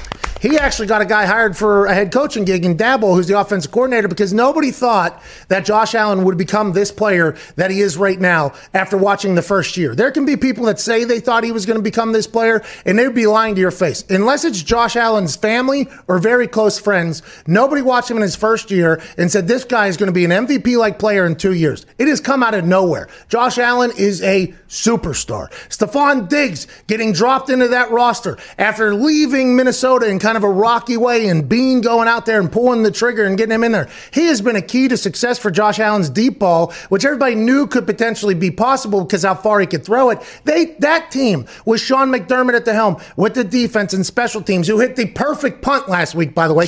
Corey Bojorquez hit the perfect punt out there. That team is the team that everybody says is going to be able to stop the Chiefs, can keep up with the Chiefs, offensive and defensively.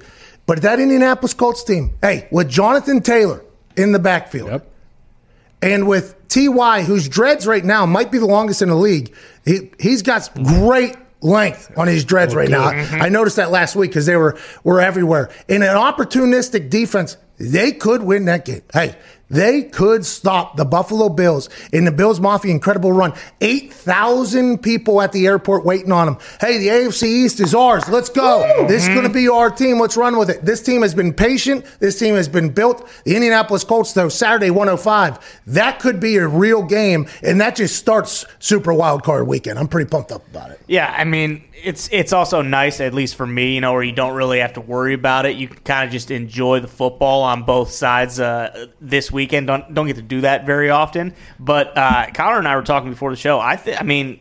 Everyone's very high on the Bills right now. I, I kind of like the Colts to maybe go into Orchard Park and win. And you only like the Colts because of how high everybody is on the Bills. Yeah, kind of. I mean, partially, but also, you know, I mean, Jonathan Taylor looked great last weekend. If we, we got a little bit of the elements, maybe he gets 45 carries. Who knows? Uh, They should feed him the rock. What's I up, was gonna say Bills are 26th uh, against the run in the league. So that, I think that's the whole game right there. If they could keep the ball away from Josh Allen in that offense with Jonathan Taylor, then maybe you got a ball game. What's the spread right now for that game? Six and a half. It was seven yesterday. It Yep. moves to six and a half today. That feels like a lot of points for a playoff game. But Philip Rivers, although he had beat the Colts before in the playoffs, when Mike Scifres buried the Colts deep into their own territory in the 2008 season, and I only know that because I got hired the next year because of the punt game winning that thing. Phil Rivers in the playoffs has not been lights out. Is that him? Is that his team? Is that the situation? We'll find out this weekend, I guess. He's got a chance to turn it all around because with that defense, with that offensive line, the Colts have a chance to go on a fucking run. Yep. As long as mm-hmm. Uncle Frank doesn't get pass happy, we got a shot. Gumpy, you're 100% right, though. You're 100% right with Frank Reich. I love Frank Reich. Probably a really good guy. He's, he was always good to me. Mm-hmm. I don't, I don't get to hang out with him away from football. Always a really nice guy. But there's been a couple second half collapses here as of late that we cannot be having, especially when you got a guy, Jonathan Taylor, in the back. Give him the rock, feed him the rock. Now, granted, I don't watch, you know, 30 hours of film a week. Okay. Which is always interesting whenever you start questioning people's game plans and why they're doing things. You always have to remember, like, oh, they watched like 30 hours of film. There's a reason they're doing what they're doing. I'm just going to tell you from an outsider who did not do any of that. Okay. But I do watch every single quarter that you guys have played on television. Second half, we got a guy in Jonathan Taylor. Yep. Go ahead and feed him. Now, is he the next Derrick Henry? We don't know. We have no idea. Might be. Derrick Henry is unbelievable. 2,000 yard rusher. Okay, you do your thing. And whenever they're in the second half and they're in the lead, they're just going to feed that guy and score. We got that guy, Jonathan Taylor. Let's go ahead and just feed that guy. Hey, if you're up between 10 and 17 points in the second half, run the damn ball. How about that? How about it, dude? How about it? How about it, dude? Eberflus versus Daboll. I mean, both of those guys seem to be at the top of everyone's, you know, next head coaching tree. It's going to be a battle. Colts defense is very athletic Yeah. and very opportunistic. They will make a play. They will make a turnover. They will do something like that. But then on the flip side, there's a chance whenever you live like that that you also get got. You got to get yours more than you get got, though. And I think that's what they're hoping for. Uh, there's some news uh, that the Jacksonville Jaguars are not the only team in the Urban Meyer hunt. Oh, the Chargers are now also interested in Urban Meyer. The Los Angeles Chargers, one day after being announced that they will be interviewing Jason Garrett for the head coaching gig, which, by the way, that tie is because the Spanos family is very tight with Jimmy Johnson and Norv Turner. Norv Turner, who have both have ties to Jason Garrett, obviously through the Cowboys. Uh, so that is potentially an interview that's happening that way. I guess the Chargers, in an interesting turn of events in the last 24 hours, the Spanos family runs that whole thing. So Tom Telesco, the general manager, the man who's responsible for getting me into the NFL with the Indianapolis Colts as the assistant general manager, basically here under Bill Polian, who then takes over the job with the Chargers, he is working he's not just making his own decisions there. I guess he's working for the Spanos family, head coach also working for the Spanos family. Some places, like for instance, if Urban Meyer was to get the head coaching gig down in Jacksonville before GM was named, the general manager would be working for the head coach, like Jon Gruden and Mike Mayock. Mike Mayock is working for Jon Gruden. The owner just lets Jon Gruden kind of do his thing. He's hands off with the entire operation. It's all a very interesting turn of events whenever you see who's getting the keys to the car and where are they driving, how's the road look, and if they inevitably make it to where they're going, do they get broken off or do they ultimately fail and somebody else get blamed for the way the car drove? That makes sense if you think back to it. What I just said. Yeah, right yeah. Oh, yeah. I was pretty proud. I was pretty proud of where that car was going there. You know what I mean? Because that statement was also a vehicle on a road that we did not know where it was going, and it ended up landing like a glove right in the fucking parking spot. It's real though, because whenever you see somebody else get fired, or you saw coaches like Atlanta, Quinn, he fired every other coach but himself. Yeah. And it was like, okay, is that going to change? Like, and were they working for him anyway? Like, what was going on? Or did the GM hire the coaches? Mm-hmm. Because then there's sometimes where the coach works for the GM basically, and it's an entire. It's always kind of fascinating to see the behind the scenes work. there. Jacksonville only needs a coach, right? Because Shad Khan is going to be the GM this year. So does it really even matter who they hire as Yeah, general Sh- manager? Shad Khan of the Jacksonville Jaguars, we have learned in the last 24 hours, has his hands on every single decision that is made with the Jacksonville Jaguars. That is basically what the headlines alluded to. Did we read further into that? Absolutely not. oh, no. So that is potentially wrong. But it feels like Shad is a Jerry Jones like owner, which, by the way, if you owned a goddamn team, how could you not be? I, don't- I don't know how you could not be, but there's not a lot of owners that do that. A lot of people are kind of hands off. I'm a fan just like everybody else. I just so happen to have the suite here. I also get to do interviews and I have an office at the motherfucking facility. Hell yeah. So there's some owners that are like that. And then there's some owners that are all the way in. I feel like teams are, with their owners that are like in, but not all the way in are the most successful. Kraft, by the way, Yep. is in, but he's not all the way in. I'll give you whatever you need to make happen. Let's talk about it. He he was trying to be the peacekeeper, I mm-hmm. guess, between Tom and Bill a couple times. Like mm-hmm. I feel like that's a good way. Irsay, by the way, he was a guy that. I guess there was years where he was around at practice every single day. I was not there for that, but it felt like he always had a pulse on what was going on. You know what I mean? Like there was always some. I guess there's some owners that are just like, eh, fuck it. Like, Hands off. Good luck. time. I'll see you guys Sunday. And then when he, yeah, team stinks. the Bengals. There's some, yeah, exactly. There's some teams that are like that. Forwards, probably, I'm sure. It'd be hard not to be like Shad, though. The more and more I think, I mean, about it. especially imagine having that mustache and not having all the confidence in the world to be like, yeah, I'm the best GM in the league, all as well as owner. he just fucking walks right in. what is this sport? I own a soccer team over on the other side of the the earth. There. Oh, I know it. All right, this is what I want. Just starts drawing up plays. Yeah. Why? How could you not though? It's fantasy football. If you're an owner of a team, you're just running a football organization. So he awesome. got Joe Schobert last year, who says he isn't a great talent uh-huh. evaluator. True. Joe Schobert knows what the fuck. Yeah, friend of the show. He is. friend That of was the an issue in Cleveland for a while too with Jimmy Haslam. He used to be a minority owner of the Steelers, buys the Browns, goes over, and allegedly he was the one who listened to the homeless man to draft Johnny Manziel. Mm-hmm. He listened to a homeless oh, man. Oh yeah. Yeah, but Johnny football had No, so no, much no. promise. Excuse me. I agree. But what what happened with the homeless man? Uh, I think he was promoted to player personnel director eventually. Who are you talking about? No, the, the story goes uh, he did hear from a homeless man that said he should draft Johnny Manziel, and said, "Yep, we're doing it." So like Kevin Costner type thing. Kind like, of, yeah. See, if you're the owner of a team, though, how could you not? You know?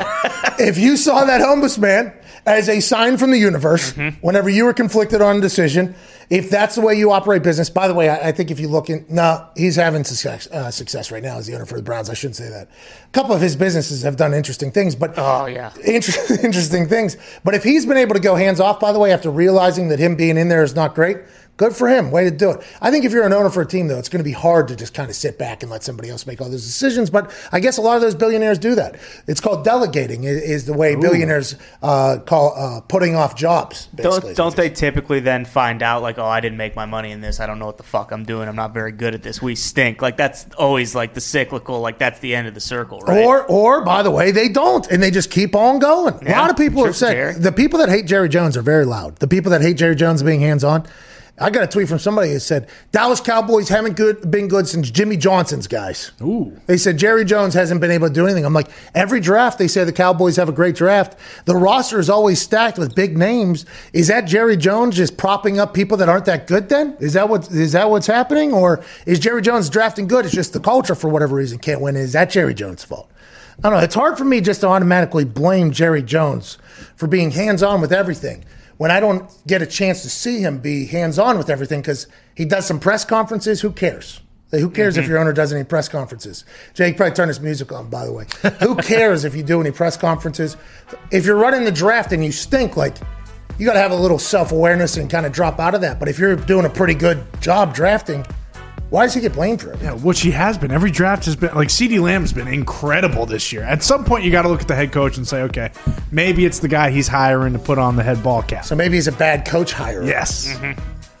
But do we think these guys are good because Jerry pays them after he drafts them and Jerry thinks they're good and that's why he pays them? Or is it just because the media has hyped these people up to be good? Oh. Got to build a team, Pat. Not a collection of football cards, you know. Hey, that's right. that's very real. that's right. Seems like every draft that is just like, let's get the biggest, fastest, strongest, bring them all in here, and then somebody will figure it out. Mm-hmm. Never works. Got to have those, you know, glue guys in that locker room. That's right. Got to have a good feel for the team, what they want, what they don't like, and know that not every team's the same team. You can't treat every team the same exact way. Sometimes there's going to be different little things you have to do. And you get duped by a coach who has no idea what he's doing in this day and age. And Well, that's because he set up a set for Tom Pelissero, who will be joining us tomorrow. Can't thank you enough for choosing to listen to the show. Hashtag end of pod squad. Tweet that. We're giving away $5,000. dollars mm-hmm. If you're here listening, we can't thank you enough for fucking with us. Tweet hashtag end of pod squad. Uh, Ty will, after his bout with uh, diarrhea or whatever's going on, Yep. Mm-hmm. T's and P's to you, by the way. Thank you very much. Uh, he will pick. Uh, I don't know how we'll give it away. We'll give away five thousand dollars to people tweeting hashtag end of pod squad. Let's launch this year in a beautiful fashion. Cannot thank you enough for choosing to listen to this show. Uh, Ty Schmidt, please play some independent music and propel them into a gorgeous Tuesday, which is going to lead into a monster Wednesday. Hey, monster! Monster. We're back, manana. Cheers.